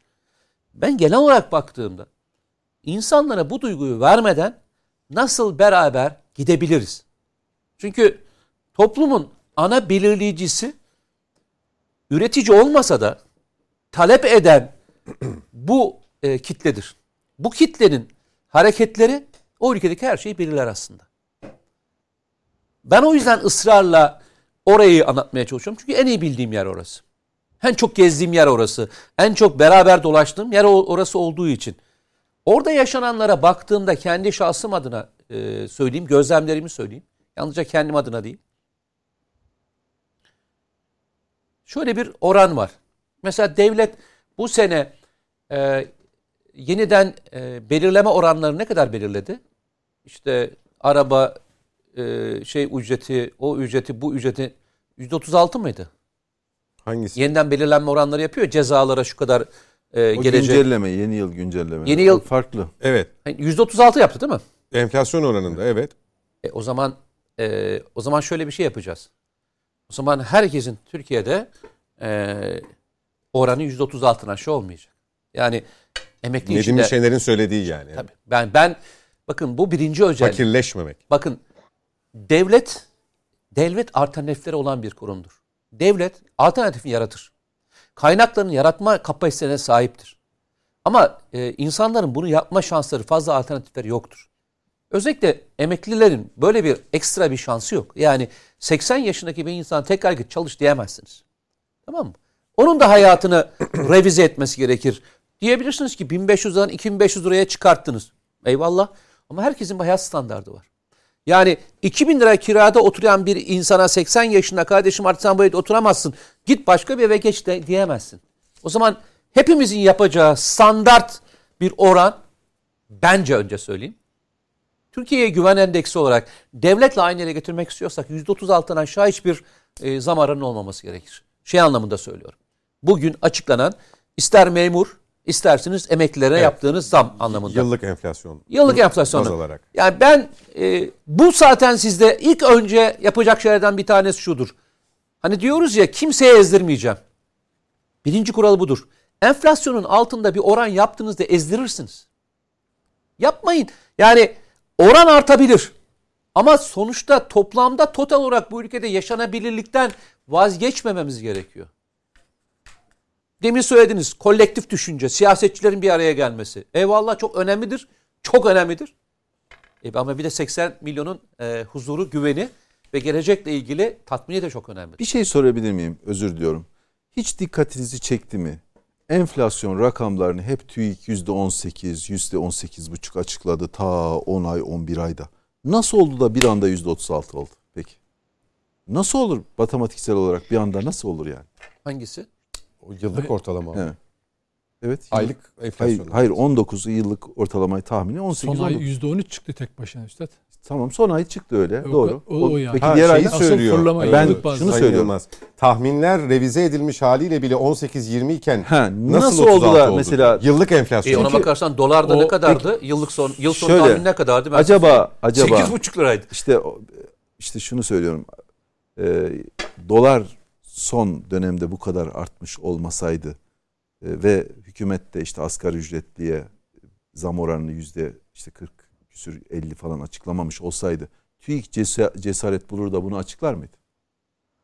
Ya bu yoruma giriyor. Ben cevap vermeyeyim. Üstad, yani şöyle TÜİK'in rakamlarında oynama olduğunu iddia ediyorsanız bunu ispatlamak zorundasınız. E Çünkü var ispatlayabilirim. Nasıl Davulun bazı koyuyor. Mesela enerji fiyatlarını ama bak koymuyor. o sepet Flütü koyuyor. Üstadım o sepet, o ürün sepeti eleştirilebilir. Dersin ki şunları şunları çıkar falan diye. Ama bu bir uluslararası norm. Yani siz biliyorsunuz bunu. Bu bir ülkedeki Yok e, Türkiye'deki Ben bir şey istediğini koyabiliyor. Siz e, Amerika'da enflasyon Bu- %6 yani bakın- olduğunu iddia ediyorsunuz. Amerika'da ben size söyleyeyim. %6. Aa, Yüzde, %6 olduğunu mu iddia ediyorsunuz? hayır hayır şu, şu var. Amerikalılara sorun bakalım %6 mı diyecekler? Bakın bir şey size? söyleyeceğim. Ben Brüksel'de 5 yıl yaşadım. Gerçekten gittiğimde de enflasyon aynıydı. Döndüğümde de aynıydı. Yok yok Aynı ben, dönem bu, ama. hayır, ben bu Öyle sene için bahsediyorum. Bu sene, ben bu sene, için. 6.8 diyor. Ya gidin Amerikalılara sorun. Amerikalılara sorun. Size e, ya benim Amerika'da yaşayan, sizin Amerika'da yaşayan insanların arkadaşlarınız vardır. Normal bütün fiyatları size tek tek atsınlar. Elektrik fiyatından, doğalgaz fiyatından, benzin fiyatından oranları atsınlar tek Anladın tek mı? bakarak. Yani o mesela diyelim ki %6 değil de %10 olsa diyelim. Yalan söylese bakın de hayır %10 şunu, olsa. bakın şunu söylemeye çalışıyorum. Bizimle aynı değil Bu ki. sizin söyledi bakın. Ben şunu anlatmaya çalışıyorum. İnsanların normal biz geçen gün de konuşmuştuk hatırlarsan burada da tartışırken şöyle tartışmıştık. İnsanların işte bu bir ne diyorsunuz sepet enflasyonu Enflasyon sepeti. evet. Enflasyon sepeti. Bir de şunu tartışmıştık değil kardeşim. E, askeri ücretlerin maaşını belirlerken buradan belirlemeyin demiştik. Niye demiştik hatırlarsanız? Demiştik ki bu insanların belirlenecek sepeti gıda sepeti.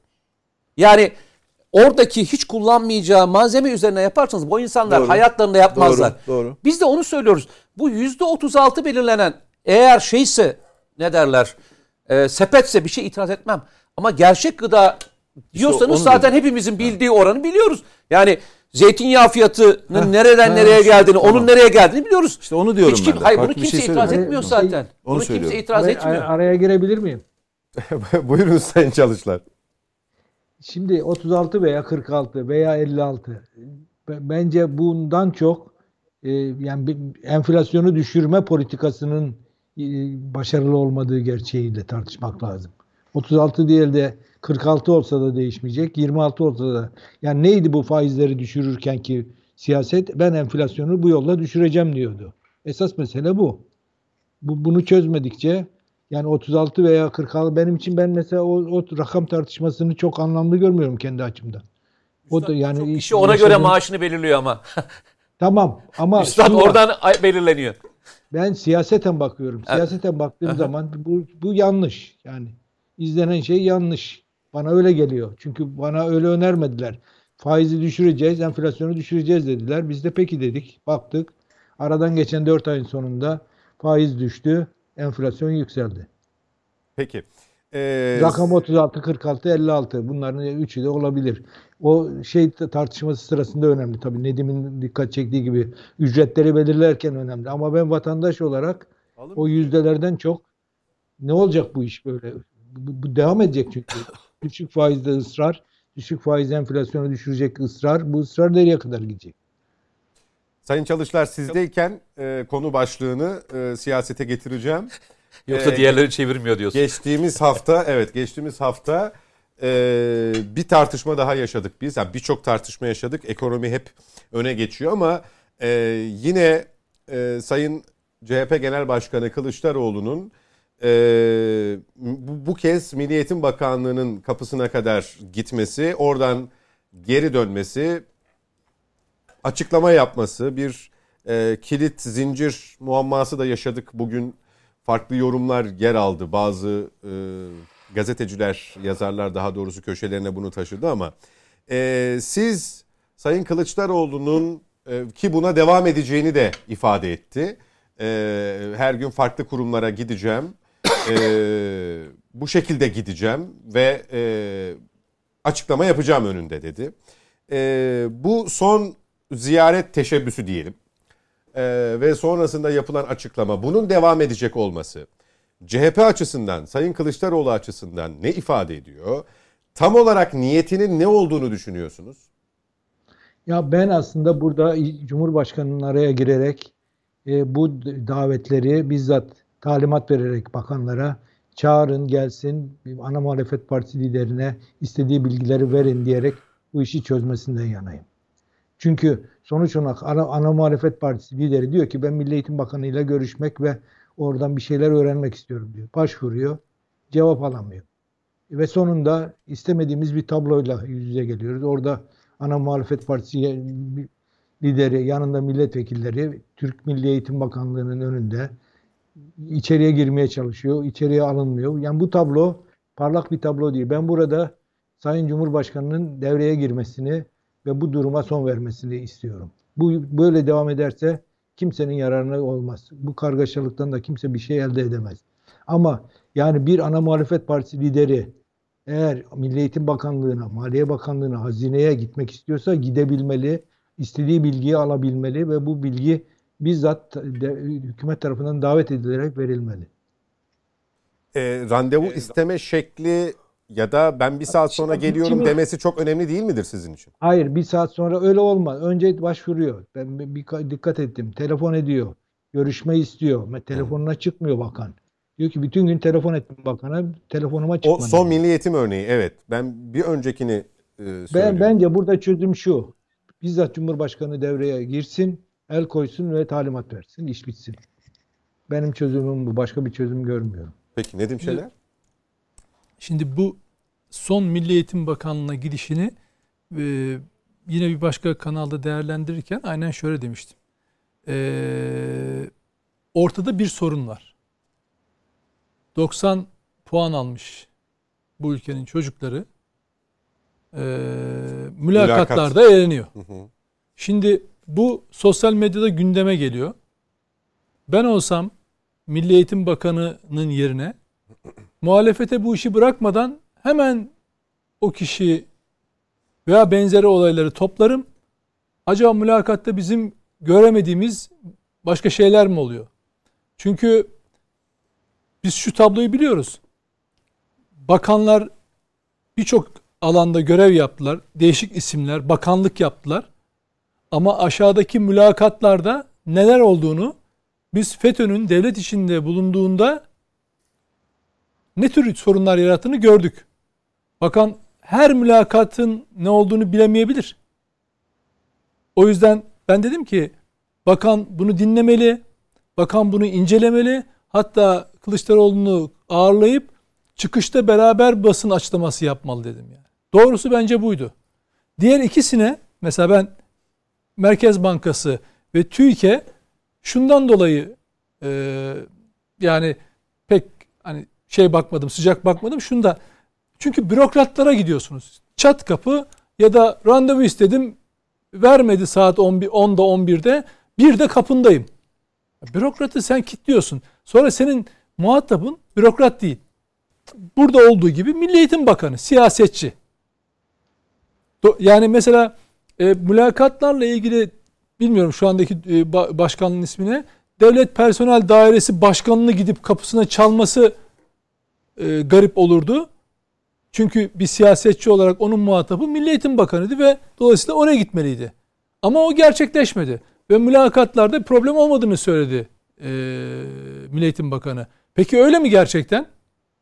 Yani o sınavlara giren çıkanlar ve hakları yendiğini düşünenler öyle mi düşünüyorlar? Dolayısıyla Kılıçdaroğlu'nun hani burada bakın faiz konusu şey e, rezerv e, Merkez Banka rezervleri konusunda Merkez Bankası Başkanı'na gidip işte bir şeyler söyleyip çıkışta bence şov olan şey yapmasına hiç gerek yoktu. Bununla ilgili bir sorusu varsa siyasi muhatabına bunu sorup meclis çünkü bu işler için var. Gidip orada konuşup bir basında peşine takıp işte aracıyla bir açıklamayla ayaküstü hani ben bu işi bak nasıl sahipleniyorum. Devlet yönetilmiyor da ben işte bu işi yönetiyorum şey e, fotoğraf veriyorsunuz. TÜİK gidiyorsunuz kapıya içeri alınmıyorsunuz. Siz ana muhalefet partisiniz. Ee, eğer konuda konuyla ilgili şüpheniz varsa ki bu kurumlar uluslararası denetime açık. Yani buradaki TÜİK'teki çıkan rakamlar sadece bizim işte maaşlarımızın zam e, oranlarının hesaplanmasında e, karşımıza çıkmıyor ki. Uluslararası bütün yatırımcılar, e, kurumlar bu rakamları esas alıyor ve bu rakamları hazırlayan kurum da onlar tarafından denetleniyor. Nasıl çalıştığı, hangi istatistik modellerinin kullanıldığını en iyi onlar biliyorlar. Dolayısıyla burada da siz onun yine bağlı olduğu şey bakan kimse ya da Cumhurbaşkanı yardımcısı her kimse kime bağlıysa o siyasi muhatabına soru önergesi verebilirsiniz, mecliste sorabilirsiniz, gidip onu ziyaret edebilirsiniz. Ama oturup da bir bürokrata buradaki oranları niye böyle yapıyorsunuz? O gerçek rakamları yansıtmıyor. Çıkart bakayım onları biraz yükselt falan mı diyeceksiniz? Yani bunlar yanlış. Ama Milli Eğitim Bakanı'nın karşısına gitmek isteği çok doğru bir şeydi. Çünkü bir sorunu hatırlatıyor. Ve bugün devlet içinde FETÖ'den boşalan yerlerine ye- ye- yerlere angaja olmuş birçok yapılardan e, hükümete yakın herkes bahsediyor zaten. Gerek adliye kesiminde, gerek başka e, bürokratik alanlarda e, adamını bulanın bir yere geldiği düşüncesi hakim. Bak bu olmasa dahi bunun düşüncesinin olması bile şey kötü. Ya buna gazeteci olarak siz de karşıla- karşılaşıyorsunuz. Siyasetçilerin hepsi mesela geçen gün yine televizyon programında katıldığımız bir siyasetçi hiç olmadığı kadar çok e, şu konuda bir mülakat vardı. E, taleple karşı karşıya kaldım. Şaşırdım dedi yani. Elden de bir şey gelmiyor. Ama bu şaya yayılmış. O yüzden devletin bu konularda e, devleti yönetenlerin el koyup hele Cumhurbaşkanı'nın bir dakika ya Türkiye Cumhuriyeti FETÖ'nün yaptığı lanetliklerden çok çekti. Bunun en büyük e, şeyde e, kavgasını da biz veriyoruz hala. Dolayısıyla bir başka grubun bakın bu sadece işte şu tarikat, bu cemaat, bu dernek, bu vakıf falandan bahsetmiyorum. Her siyasi düşünceden e, hukukun dışına e, bir başka sahikle bir araya gelmiş bir öbeklenme dahi varsa buna istediğiniz ismi, ismi verin. Hiç fark etmez benim açımdan. İster sol, ister sağ, ister e, muhafazakar, ister bilmem kendini Atatürkçü ilan etsin fark etmez. O öbeklenmeyi, ye, öbeklenme eğer devlette e, yer buluyorsa o orayı çürütüyor. Bunun 90'larda da 80'lerde de ondan öncesinde hep sorun şey yaşadık. Devlete devlette çalışacak olan kişi liyakat denilen usulle e, e, yani İstihdam onun edilir. e, istihdam edilmeli ve objektif olduğunu çünkü orada devlette adaleti kaldırdığınız zaman geriye hiçbir şey kalmıyor. Peki. Öztürk Bey siz ne düşünüyorsunuz bu randevu talepleri ve ziyaretler peşi sıra gelen açıklamalarla ilgili? Şimdi ben e, olabildiğince yani yapı olarak objektif yaklaşmaya çalışıyorum her konuya. Ben bunu biraz çocukça buluyorum. Yani Sayın Kılıçdaroğlu çocukça bir şey yapıyor. Sadece gündemi e, şey yapmak istiyor. Ama talebinde haklı mı? Haklı. Yani bir e, bir Mesela Nedim Bey TÜİK ve bakanlık ziyareti ve bir önceki şeklinde onlara- ayırdı. yani Siz onun- böyle bir ayrıma tabi tutuyor musunuz? Hayır bir, bir kere bir siyasetçi e, siyasetçiyle belli bir randevu çerçevesinde görüşebilmeli. Hı hı, hı. Böyle bir hakkı Bilgi yoksa- alabilmeli. kesinlikle alabilmeli. İki, e, siyasetçi e, ama Sayın Kılıçdaroğlu'nun şöyle bir şeyi var. Hak veremiyorum. Şimdi e, Ha, tuhaf çok özür şeyler. bir şey söyleyeyim. Şimdi bir de Kılıçdaroğlu'nun bir iki iki tane şeyi var. Rolü var. Bir e, mer- şeyde hükümet yani Ankara'da muhalefet ama 11 büyük şehirde iktidar. Şimdi e, devlette liyakatsız atamalar veya hakkı yenen insanlardan bahseden Kılıçdaroğlu Biraz sonra belki ona geleceğiz. İşte İstanbul Büyükşehir Belediye Başkanlığı'nda kendi partisinden 25, İttifak Ortağı İYİ Parti'den %15, Saadet'ten %5, HDP'den %15 diye diye diye en son PKK, DHKPC, MLKP'cilere kadar geldi.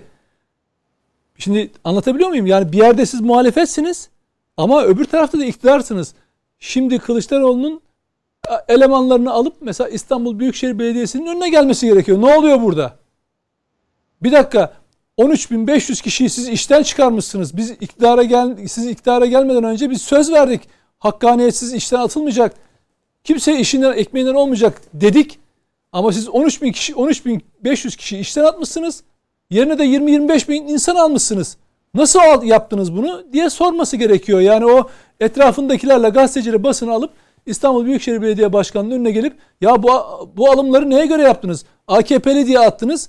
Diğer partilerden CHP, İyi Parti, e, HDP, efendim e, Saadet Partisi kim varsa onları aldınız. Bu hakkaniyet mi, bu liyakat mı diye de sormasını bekleriz tabii. Devam edin Sayın Yılmaz. E, yani e, bölündüğü için tekrar söyleyeyim. Ben çocukça bir şey olarak görüyorum ama siyasetin yani bir şov yapmak istiyor. Kendi e, algıyı üzerine toplamak istiyor. E, ama siyasetçilerin bir kere bir siyasi siyasilerle görüşme hakkı kesinlikle vardır. Yani bunun engellenmesi de olamaz. Ama e, buradaki olay farklı yani. Burada şunu göstermek istiyor. Yani bak burası şahıs e, şahıs e, iktidarı oldu. Dolayısıyla e, Erdoğan'ın adamları bunlar bakan değil. Dolayısıyla onun kıp- kılı kıpırdamadan e, bunlar da bize e, randevu falan veremez demeye getirmek istiyor ama Kılıçdaroğlu bunu söylerken haklı olabilirdi.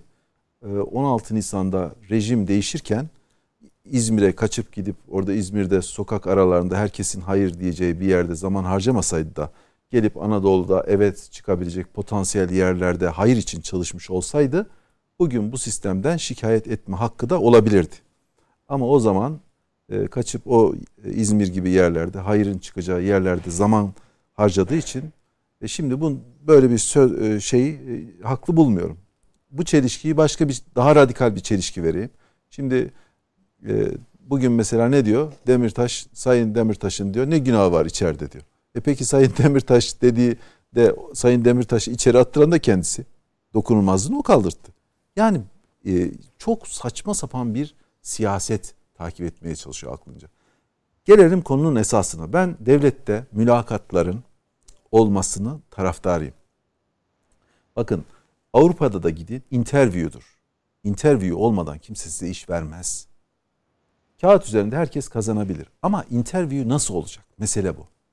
Şu andaki hükümete yakın adamların e, e, daha böyle avantajlı olduğu bir durumun olduğu bir ülkede e, mülakat sadece yakın olan, hükümete yakın olan insanların işe girmesine ancak kolaylık sağlayabilir. Normal liyakati göz ardı eder. Avrupa'da da böyledir, dünyanın başka yerlerinde de ciddi ülkelerinde öyledir. Mülakat olur kardeşim. Sen dış işlerine diplomat alacağın zaman yüzünü görmeyecek misin? Davranışlarına bakmayacak mısın? Hiçbir eğilimini ölçmeyecek misin? MİT'e eleman aldığın zaman bakmayacak mısın? Genel kurmaya aldığın zaman bakmayacak mısın? Örneğin belediyede bir e, bir daire başkanlığı için bir bir diyelim e, pozisyon açıldı. Hiç bakmayacak mısın? Kim olduğunu görmeyecek misin? Yani kağıt üzerinde mi karar vereceksin? Böyle bir ciddiyetsizlik olur mu?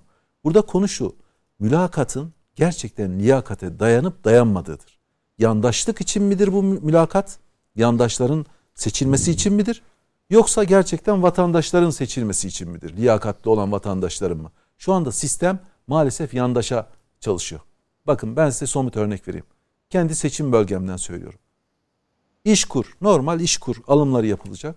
Ben işkura liyakatli bir insanı sokamadık. İhtiyacı olanı da sokamıyoruz. Niye?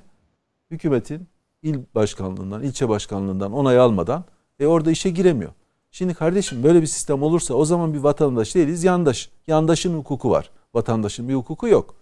Şimdi Sayın Kılıçdaroğlu'nun bunu dile getirmesi gerekirken daha böyle işin başka boyutlarına gidiyor. O onun her zaman olduğu gibi yani her konuda peki kardeşim hükümette alımlar yandaşa göre yapılıyor. Peki belediyelerde liyakatle mi yapılıyor? Hepsi yandaş. Türkiye'nin hepsi yandaş ya. Türkiye'de vatandaş kalmadı. Vatandaşın hukuku yok ki. Türkiye'de istediğin üniversiteyi bitir, ister hükümette işe gir, yandaşsan alınıyorsun. İstersen belediyede gir, gene yandaşsan alınıyorsun. İBB'deki alımlarda da bunu mu? He, tabii ki yandaş. Ne demek? Yandaş Bugün ne, Türkiye'de nasıl yandaş ama? Yandaş kim? kim? Tar- son tartışma e, E, çok yandaş, üzerinden değil. Bakın ben ben size söylüyorum şu anda e, devlette Allah aşkına sınav yapılan yerlerde siz objektif kriterlerle adam alındığını mı artık zannediyorsunuz? Hayır İBB'yi sordum. İBB de yandaş. Devletteki bakın ikisi de yandaş. Hükümet de kendi kurumlarını alırken yandaş. kimin yandaşı? İBB de yandaş. Kimin yandaşı? Ee, İmamoğlu kimi istiyorsa onlar kiminle anlaşma yaptıysa onlar. Onlara da bir herhangi liyakat uyguladığını düşünmüyorum ben. Arkadaşlar Türkiye'de sistemin özü bu. Türkiye'de Say, Sayın Rahmet Demirel hep derdi. Sayın Çalışlar e, çok daha iyi bilir. Yani gazeteci tecrübeli benim de e, sevdiğim bir gazeteci. Benim vatandaşım diye başlardı. O benim vatandaşım bitti. Artık herkesin yandaşı var. Vatandaş bitti. Yandaş hukuku vatandaş hukukunun üstüne geçti.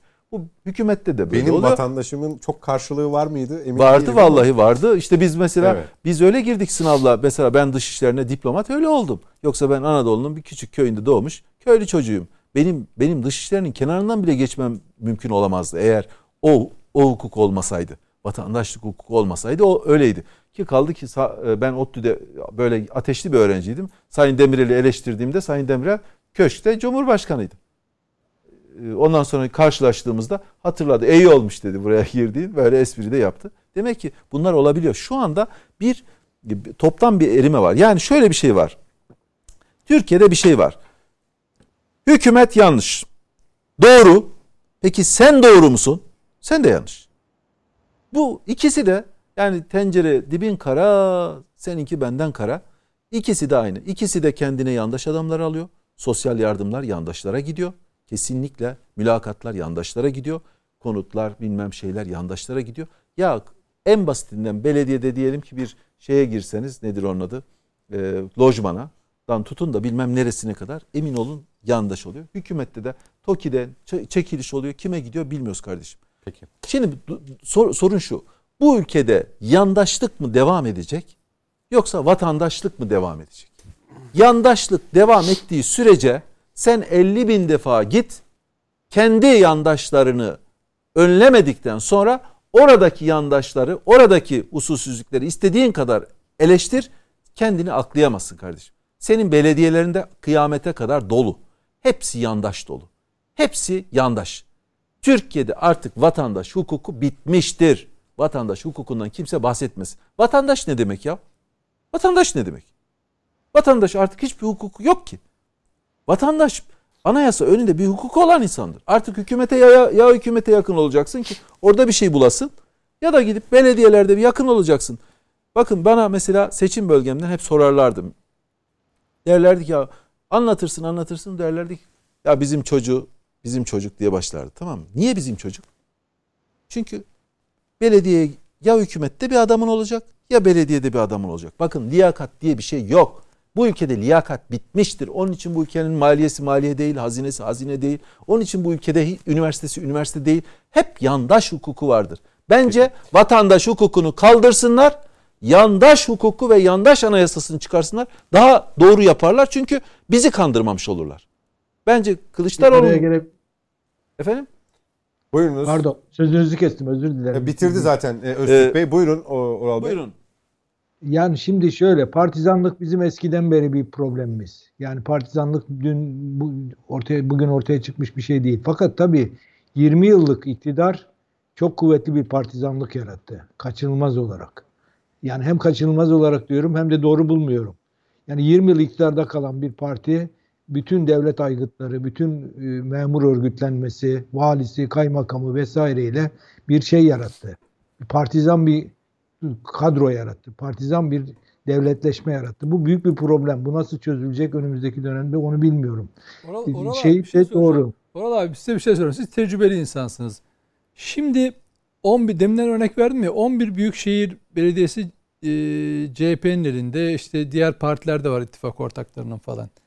Şimdi yani bir seçim olsa yeni bir dönem olsa farklı olur mu sizce?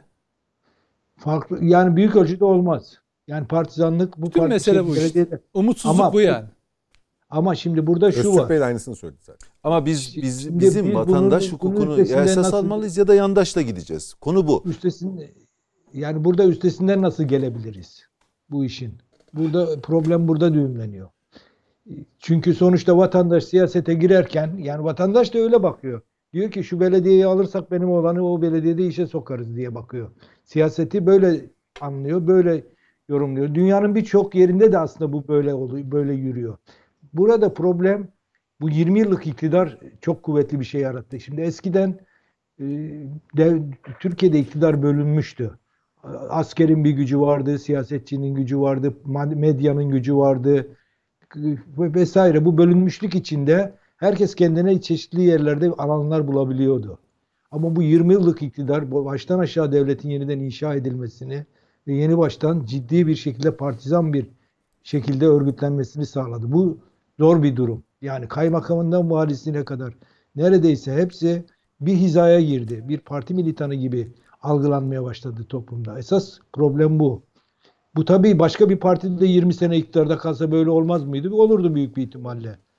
Mesele bunu nasıl engelleyeceğiz ve gerçekten e, bürokratların, Türkiye'de çalışanların, devlet kademelerinin daha e, tarafsız davranabilmesi, daha bağımsız davranabilmesi için şeyi değiştirmek lazım, sistemi değiştirmek lazım. Ya bir de bir şey söyleyeceğim. Çok özür diliyorum Sayın Çalışlar. Çok özür diliyorum. Şimdi mesela siyasiler diyor ki liyakat liyakat. Peki kardeşim liyakati kimden bekliyorlar? Karşı taraftan değil mi? Memurdan bekliyorlar. Peki kardeşim siz ne kadar liyakata uyuyorsunuz? Siz ne kadar parti başkanlığı liyakatına uyuyorsunuz ya? Hiç sizin için bir liyakat söz konusu değil mi?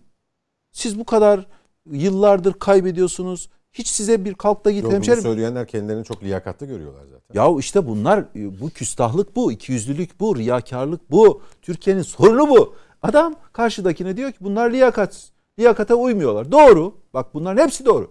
Peki kardeşim dönelim şimdi aynanın bu tarafa. Siz ne kadar liyakatlisiniz ya? Sizi Londra'da bıraksalar otelinize gidecek İngilizceniz yok. Metroya binseniz konuşacak adamınız yok. Siz gelmişsiniz delege olamayacak adamlar gelmiş burada yıllardır suyun başını tutmuşlar. Suyun başını tut millete yukarıdan ders veriyorlar. Ya kardeşim bu işte ikiyüzlülük bu, riyakarlık bu. Bu, bu Türkiye'nin sorunu bu. Kalite sorunu var Türkiye'de ya. Kalite sorunu var. Soruyorsun bir şey diyorsun. Devlet yönetimi de diyor ki devlet yönetimi sanki kas, bir mahalleyi yönetmek gibi görüyor ya. Ya devlet yönetimi dediğin senin nedir? Senin devlet yönetimi tecrüben ne? Önemli değil ki.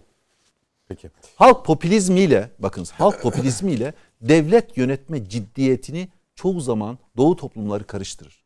Ve onun için hep duvara toslarlar. Kontrolsüz, tamamen liyakatsiz bir yapı çıkarırlar. Her defasında yenilirler. Bunların istikrarı asla kalıcı bir istikrar değildir. Hep kırılgandır. Yaratmış oldukları diyelim ki yatırım iklimi hiçbir zaman kalıcı değildir.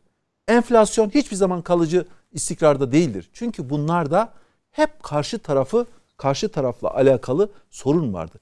Kendilerini bir defa dö- dönüp de bu doğu toplumundaki insanlar bunun Suudisinden tut, Türkiye'sinden tut, İran'ına kadar bir defa kuralları kendilerine uygulamazlar. Hep başkaları. Liyakat yok be efendim burada. Peki sende liyakat var mı? Senin liyakata uygun bir davranışın var mı? Sen gerçekten bu toplumda normalde koyalım kardeşim kitabı. Sen burada liderlik yapabilecek veya genel başkanlık yapabilecek adamlar mısınız? 20 yıl yönetmiş hükümeti. Bu burada 20 yıl bak o kazanmış. Bu 20 yıl kaybetmiş gene diyor ki karşı taraf liyakatsız ya. Ya hiç ders almıyor bunlar. Bunlar gerçekten bakın ben olayın özüne bakıyorum. Küresel bakıyorum ben olay, olaya ya. Dünyanın neresinde liyakat konusunu karşı taraftan bekler sadece adam. Birisi de çıkıp demiyor ki ya bir saniye senin ne liyakatli e, şeyin var standardın var. Sen kimsin ya? Sen hangi hakla bana bunu söylüyorsun ya? Sen gitmişsin İzmir'de zamanını kaybetmişsin. Diğeri bilmem seçime girmiş kaybetmiş. Ötekisi bilmem kaybetmiş. Bütün hepsi kaybetmiş. Kaybedenler kulübü yenilmişler. Hepsi yenik. Tamam mı? Hepsi siyasi olarak dinozorlaşmışlar. Ondan sonra geliyorsun sen diyorsun ki ben bunu istiyorum bunu istiyorum. Yok canım. Biz de burada kafayı sıyırmışız. Seni dinleyeceğim ben. Ya bu toplumda işte bu sorulduğu zaman toplumda ayağa kalkış olacak. Peki. Bu olmadığı zaman liyakati de böyle arıyoruz. Liyakat de böyle olur. Kılıçdaroğlu'nu sınava, mülakata tabi tut, CHP delegeleri tutsun. Bakın CHP'ye oy veren hatta kendi milletvekillerine gizli oylamayla mülakat mülakata girsin. Desinler ki bu adam yeterli mi değil mi? Bir kişi çıkıp da bu adam yeterli demez. Ya Bir kişi bile. E kim çıkar ya? Ama gizli oylama olacak. Yani kapalı. Peki. İsmi belli olur. Diğerleri için de aynısı. Diğerleri de aynısı kardeşim. Yıllardır aynı adamlar. Hepsi li- şeyden liyakattan konuşuyor. Hepsi böyle aa demokrasiden konuşuyor. Allah Allah zannedersin demokrat. Ya bunların demokrasiyle ne alakası var? Liyakatla ne alakası var? Bu toplumun bugünkü bütün kötülüklerinin baş müsebbibi bu insanların böyle olması. Yoksa AKP 20 yıl nasıl yönetir ya? Bakın almış Türkiye'yi batma noktasına getirmiş. Hala adam ufak şeylerden şov yapmaya çalışıyor. Peki. Teşekkürler Sayın Yılmaz. Mete Yarar e, muhtemelen son söz senin olacak. Yavaş yavaş kapatacağız ama arada e, şey yapabiliriz. E, konuklarımız e, Dediğim şeyler mesela. evet bölebilir seni. Kesinlikle E, böyle. Bölme hakkı yegane onu da biliyorsun. O bütün herkesi böyle. Ee, Sayın Çalışlar'ın bu soruya e, bu soruyu ilk yönelttiğimde verdiği cevapta Sayın Cumhurbaşkanı'nın devreye girmesiyle ilgili bir önerisi vardı mesela. Nasıl bulursun bunu? Ya, ya, üstadım. Bu işi yani kökten çözer dedi mesela. Şimdi hayatımda e, düstur olarak baktığım tek bir şey vardır. Niyet. Niyet. Yani demokrasi dediğiniz şeyin içerisinde hiç kimsenin art niyetli olduğunu düşünmezsiniz. Niyete, niyetin herkesin olumlu olduğunu düşünerek demokraside E, işte siyasal haklar verilir, seçime girersin, her şey. Her şey iyi niyetli olarak düşünürsün. Her şey iyi olacak diye gelirsin ve öyle gidersin. Siyasette de böyle midir? Siyasette de böyledir tabii ki. Yani potansiyel olarak hiç kimse kötü diye bakmazsın. Yani öyle bir e, Hayır hayır yani hüsnü niyeti sürekli muhafaza etmek midir mesela? Şimdi o, tam oraya geleceğim. Şimdi tam oraya geleceğim. Şimdi geçen gün e, burada yok şu anda hani hocamla e, sayın vekille konuşurken bir mevzuyu anlatmıştım. Bir mevzuyu konuşmuştum. Kimle? E, bu sayın Kılıçdaroğlu'nun e, iş adamlarına yaptığı bir konuşmada Türkiye'nin e, deki ortamla ilgili yani Ha, güven sorunu- Aytuğ Bey'le, Aytuğ evet. Bey'le. Hı hı. E, konuşmuştuk. Yani onu o yüzden hani o yok şu anda. E, o yüzden çok fazla şeyine girmeyeceğim. Orada bir şeye itiraz etmiştim. O da itiraz etmişti bunun böyle olmadığıyla ilgili. Ben hep niyete bakıyorum. Niyetiniz iyi ise o kapıdan elinizi kolunuza sallayarak da girersiniz. Niyetiniz kötüyse de e, içeri de girersiniz. Yine çıkarsınız. Sonuçta hiçbir şey kazanmazsınız. Benim ayrıldığım yer şu. Bugün buraya geldiğimiz noktada Sayın e, Genel Başkan'ın e, içeri girdiğinde, konuştuğunda, çıktığında hayatımıza ne değişeceğini düşünüyorsunuz? Ben hiçbir şey değişmeyeceğini düşünmüyorum. Ama şu konuda haklı. Bir ana muhalefet partisi başkanı içeri elini kolunu sallayarak girmeli. Çıkarken de ne yaptığını toplum izlemeli. Onu kapıdan geri çevirdiğinizde e, niyetini sorguluyoruz. Bakın ben niyetiyle ilgili yaşanan olayları biliyorum. Biliyorum nereye gideceğini. Ama ona rağmen girmeli. Çünkü demokrasi böyle bir şey. Eğer öyle bir şey olmamış olsaydı, bakın öyle bir şey olmamış olsaydı, Türkiye'de bugün tanıştı, tar- tartıştığımız HDP'nin pozisyonu çok daha farklı olurdu. Kapatma davası var ama siyasetin içerisinde bir numaralı faktör. Sistem böyle. Demokrasinin şey bu. Böyle. İspat, hukuk ve süreçler. Dediğiniz manzumeler böyle. Hep istediğimiz şekilde gitmiyor. Yani genel başkanın oraya girdiğinde sonuç çıkmayacağını bildiğim halde söylüyorum. İyi bir şey olmayacağını bildiğim halde söylüyorum. Çok özür dilerim. Bir, bir, bir şey saptama yapmak açısından soruyorum. Mesela o açıklamayı yaptı ya. Çık yani içeri işte e, girmedi, ziyaret etmek istedim, randevu verilmedi dedi. Ziyaret etseydi, bilgi alsaydı ya da tam doyurucu bilgiyi alamasaydı da e, yapacağı açıklama çok farklı mı olacaktı? Bak hiç önemli değil. Bak bir kez daha söylüyorum. Demokrasi şöyle bir şey değil. Sonucun kötü olacağını bildiğin halde bütün süreci hukuki sistem içine götürmek Mesela sanatı. Merkez Bankası Başkanı'yla görüştü. Çıkışta yine açıklama yaptı. Yap, yapsın bırak yapsın. Ben de onu söylemeye çalışıyorum. Sonuç çıkmayacağını... oldu? Mesela pardon sözünü. Estağfurullah Yani buyurun. Şimdi e, girseydi çıksaydı bir kere girip çıkmasının normal olduğunu söyleyecektik. Ve bir ana muhalefet partisi lideri girer, e, gerekirse bunu da değerini bilir veya bilmez. Toplum bunu değerlendirirdi. Ama şimdi siz kapıyı kapattığınız andan itibaren başka bir aşamaya geçiyorsunuz. Başka bir yerden konuşmaya başlıyorsunuz. Başka bir yerden konuşmaya başladığınız zaman da iş normalden çıkıyor. Ee, burada kaybettiğimiz şey ne biliyor musunuz? bu anlamda. Kaybettiğimiz şey ne biliyor musunuz? Günü kaybetmiyoruz. Geleceği kaybediyoruz o zaman. Demokrasi böyle üzeri çizik atılabilecek bir şey değil. Bırak gerçekten söylüyorum. Hiçbir sonuç beklemememe rağmen istediği kapıdan girebilmeli. Hukukin e, gerekliliği olan yani bildiğim kadarıyla Milli İstihbarat Teşkilatı'na böyle girebiliyor mu girmiyor mu bilmiyorum ama hani e, bütün güvenlik yerlere böyle giriliyor mu girmiyor mu o konuda bir bilgi sahibi değilim. E, ama girilebilen bütün yerlere ye- randevusu arandığında, telefonla arandığında döne, Ertesi günde. dönülebilmeli, dönülebilmeli. Çünkü ana muhalefet partisi başkanı arıyorsa dönmelisiniz. Telefonla dönmelisiniz. Buyurun başkan diye dönmelisiniz. Size sorduğu sorunun cevabını vermeyebilirsiniz ama dönmelisiniz. Bu bağlantıyı demokrasi adına sürdürmelisiniz. Bakın sürdürmelisiniz. Gelecek içinde sürdürmelisiniz. Bu örnekler burada oluştuğunda burada kalmaz çünkü bu tortu bir sonraki dönemde başka türlü tortuyla önümüze gelir. Aktarılır. Aktarılır. Yani demokrasi a- aktarımından hani Türkiye'de diyoruz ya darbeler tarihi. Bir ülkenin darbeler tarihi diye bir tarihi olabilir mi ya? Bak normalleştiriyor. Türkiye'nin darbeler tarihi diye konuşuyoruz. Ama 15 Temmuz darbeler tarihine vurulmuş bir kesittir artık. Darbeler tarihini bir daha aktarmıyorsun. Bir yerde kopartıyorsun. Bugün yapacağımız mevzu da bu. Bunun bir sonraki döneme ana muhalefet partisi başkanının değersiz olduğunun izlenimi asla verilmemeli. Çok önemli bir mevki çünkü. Protokolde de çok önemli. Görevleri itibariyle çok önemli. Bakın bir kez daha söylüyorum. Katılırız katılmayız. Yaptığından ne çıkacak çıkmayacak hiç önemli değil. Kazanan demokrasi olsun önce. Çünkü demokrasinin kazandığı yerde sorunları hep beraber çözebiliriz. Sorunları çözmekten vazgeçmemek gerekiyor. O yüzden meclis var. Bakın bir kez daha söylüyorum. Meclisin olmasının en sebeplenen bir tanesi demokrasinin taşlandırıldığı yer olduğu için önemli. Orada da bir makam veriyorsunuz kendisine ama muhalefet partisi lideri olarak bir makam veriyorsunuz. Gelin ben de aynı şeyi düşünüyorum. Sayın Cumhurbaşkanı eğer öyleyse e, bence bakanlarıyla beraber yani bu kapıyı sonuna kadar açık tutmasını e, toplum karar versin. Toplum karar versin. Girsin, konuşmasını yapsın. Ne kadar kalıyorsa kalsın. Çıksın ne istiyorsa da söylesin. Tam aksine Sayın Cumhurbaşkanı çok e, sert bir tepki gösterdi. E, bununla da ilgili zannediyorum Sayın Kılıçdaroğlu hukuki bir e, başvuruda bulundu. Bir dava süreci e, talep etti. E, bundan çok uzak gibi duruyor. E, sözü- Bakın son- sözünü ettiğiniz hem Oral Bey'in hem senin sözünü ettiğin e, iklimden uzak gibi Bir duruluyor. şey söyleyebilir miyim? Şimdi biz e, diplomasi Son pek, 3-4 dakikamız pek bu çok arada. ülkede görev yaptık.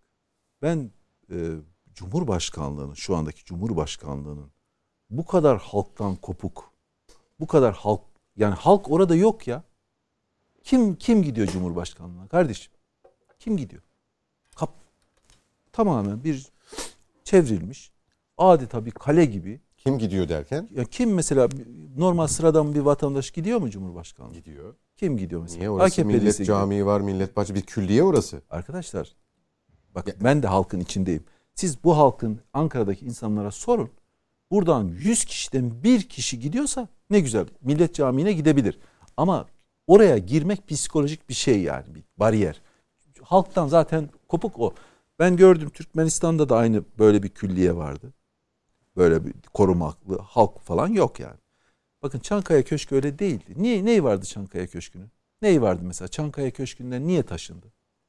Ne vardı Çankaya Köşkü'nde? Bir dakika Çankaya Köşkü'ne girilebiliyor muydu öyle halk içinde? E tabi miydi? rahmetli Demirel zamanında ben biliyordum köylüler gelip kapının orada yoğurt getiriyorlardı. Orada basit bir şey. Koruma bile doğru dürüst yok. Şu kaldıraçlı bir şeydi. Böyle Yo benzer Kale- durum burada da oluyor. Nerede var? Hayır yani bizzat Demirel'le görüşmesinden mi? Bizzat Sayın Cumhurbaşkanı'yla gidip görüşmesinden görüşüyorlardı bahsediyorsunuz. da bakın gidin Ankara'nın köylerine. Bu kadar siyaset bu kadar halktan kopmamıştı. Şu anda bakın bu bir eleştiridir. Ama bu eleştiri sadece Cumhurbaşkanı için bence değildir. Genel siyaset kopmuş durumda. Bakan Ben sistemsel bir şey söylüyorsun. şunu da söyleyeyim. Mesela Kılıçdaroğlu gölgelerle savaşıyor ya. Kılıçdaroğlu e, asıl bu bu bakanları atayan kimdir? Cumhurbaşkanı değil mi? E gidip onunla görüşseydi ya. Niye görüşmüyor? Çünkü orada da başka bir şey var. Kardeşim şu var. Türkiye'de Erdoğan kendini halktan koparttı. Halk, halk sadece böyle mitingler, toplama, yığma mitingler. Şimdi Kılıçdaroğlu başladı o yığma mitinglere. Mersin'de miting oluyor. Her taraftan topluyor. Erdoğan bunu 20 yıl yaptı. Sadece onlarla görülüyor. Bir de televizyondan bakıyor. Halk nedir ya bu bu millet ne yiyor, ne içiyor, ne itiraz ediyor? Bu millet ne yapıyor? Bu milletin bir hukuku yok mu? Biz bu ülkede köle miyiz? Neyiz yani? Girin Ankara'da sokağa sorun. Kaç kişi gidebiliyor? Peki. Psikolojik bir bariyer var. Peki. Psikolojik bir bariyer var. Önce onu yıkmamız lazım. O da neden kaynaklanıyor? Türkiye'deki her kesin hakkında dava açılması. Cumhurbaşkanı konuşunca millet herkes çekiniyor. Ne oluyor ya? Bir bir devlet başkanı daha sevimli olur. Bu nedir? Bu nasıl bir dildir? Bu nasıl bir ayrıştırmadır? Yani bunları asıl konu budur. Bakın bunlar konuşulursa toplumda gerçekten herkes kendine bir bakar, bir aynaya bakar. Ben gerçekten doğru mu yapıyorum, yanlış mı yapıyorum olur. E sen yanındaki adamlar herkes alkışlarsa, bütün insanlar aa doğru yapıyorsun derse, vurun abalıya derse o öyle yapıyor. Ha o öyle yapıyor da şimdi o öyle yapıyor da işte demin muhalefettekiler de onun kopyasını yapıyor burada. Onlar da farklı bir şey yapmıyor. Türkiye'de topyekün bir yenilik lazım. Topyekün ekonomisinden, üretiminden, insan kitlesinden, alımından, devlete memur alımından tutun belediyeye e, hizmetli alımına kadar A'dan Z'ye bir yenilik lazım kardeşim. Peki. Ben bunu görmeden e, ölürsem yazıklar olsun. Çünkü Türkiye'de gerçekten ha, biz bu bu Sayın Çalışlar'ın söylediği. Ya biz bizden sonrakilere nasıl bir Türkiye bırakacağız? Taksim'deki görüntüleri gördüğümde kanım dondu benim ya. Taksim'de hepsi Müslüman ülkelerinden geliyor. Güya Hriz, e, yeni yıl kutlamak günahtır. Hepsi orada kutluyor. Bütün mülteciler kutluyor. Böyle göklere falan. Benim kalbim duruyor. Benim ülkem bunlara bu- bunları konuşuyor. Benim ülkem Cumhurbaşkanıyla doğrudan temas edememeyi konuşuyor. Benim ülkem e, e, içeriye atılan veya işte sansüre uygula- e, uygulanan basından bahsediyor. Ya bu bu mudur yani? Konu bu mu? Üretimsizlikten bahsediyoruz. Doların artmasından bahsediyoruz. Halkın Peki. huzursuzluğundan bahsediyoruz. Bu mudur yani geldiğimiz 2022'de bütün o bütün geçtiğimiz yollardan sonra getirdiğimiz Türkiye buysa ben diyorum bakın bir yenilik lazım kardeşim. Bunu gizli reklam olarak da yerleştiriyorsunuz değil Yo mi? valla yazılsaydı demeyecektim. Peki çok teşekkür ediyorum efendim konuk olduğunuz Sağ için. olun. Ee, eklemek istediğiniz bir şey var? Mete Bey siz yarım kalmıştı galiba. Ee, yok yarım kalmadı. Altına e, geniş olarak yazılmasını istiyorum. Reklam almak istiyorum. Peki. Mete Yarar'ın altına büyük reklamlar almak istiyorum. Evet. e, önümüzdeki hafta e, Nedim Bey'le onu e, karşılıklı olarak hallederiz diye düşünüyorum. Ben Nedim Bey'i birazdan çıkışta e, konuşacağım kendisiyle. Öyle mi? Peki. Ee, Sayın Çalışlar çok teşekkür ediyoruz efendim. Ben teşekkür ediyorum. Katıldığınız için. Ee, bizim için böyle bir pencereyi açıp yayından sonra hava alırsanız e, bizim yerimize de e, çok makbule geçer. E, bulunduğunuz konum itibariyle çok teşekkür ediyoruz efendim tekrar. Görüşlerinizi bizimle paylaştığınız için çok sağ olun. Nedim Şener Sağ olun. teşekkürler. Mete Yarar haftaya Eyvallah. görüşmek üzere inşallah diyelim. Ve huzurlarınızdan ayrılalım efendim. Hoşçakalınız.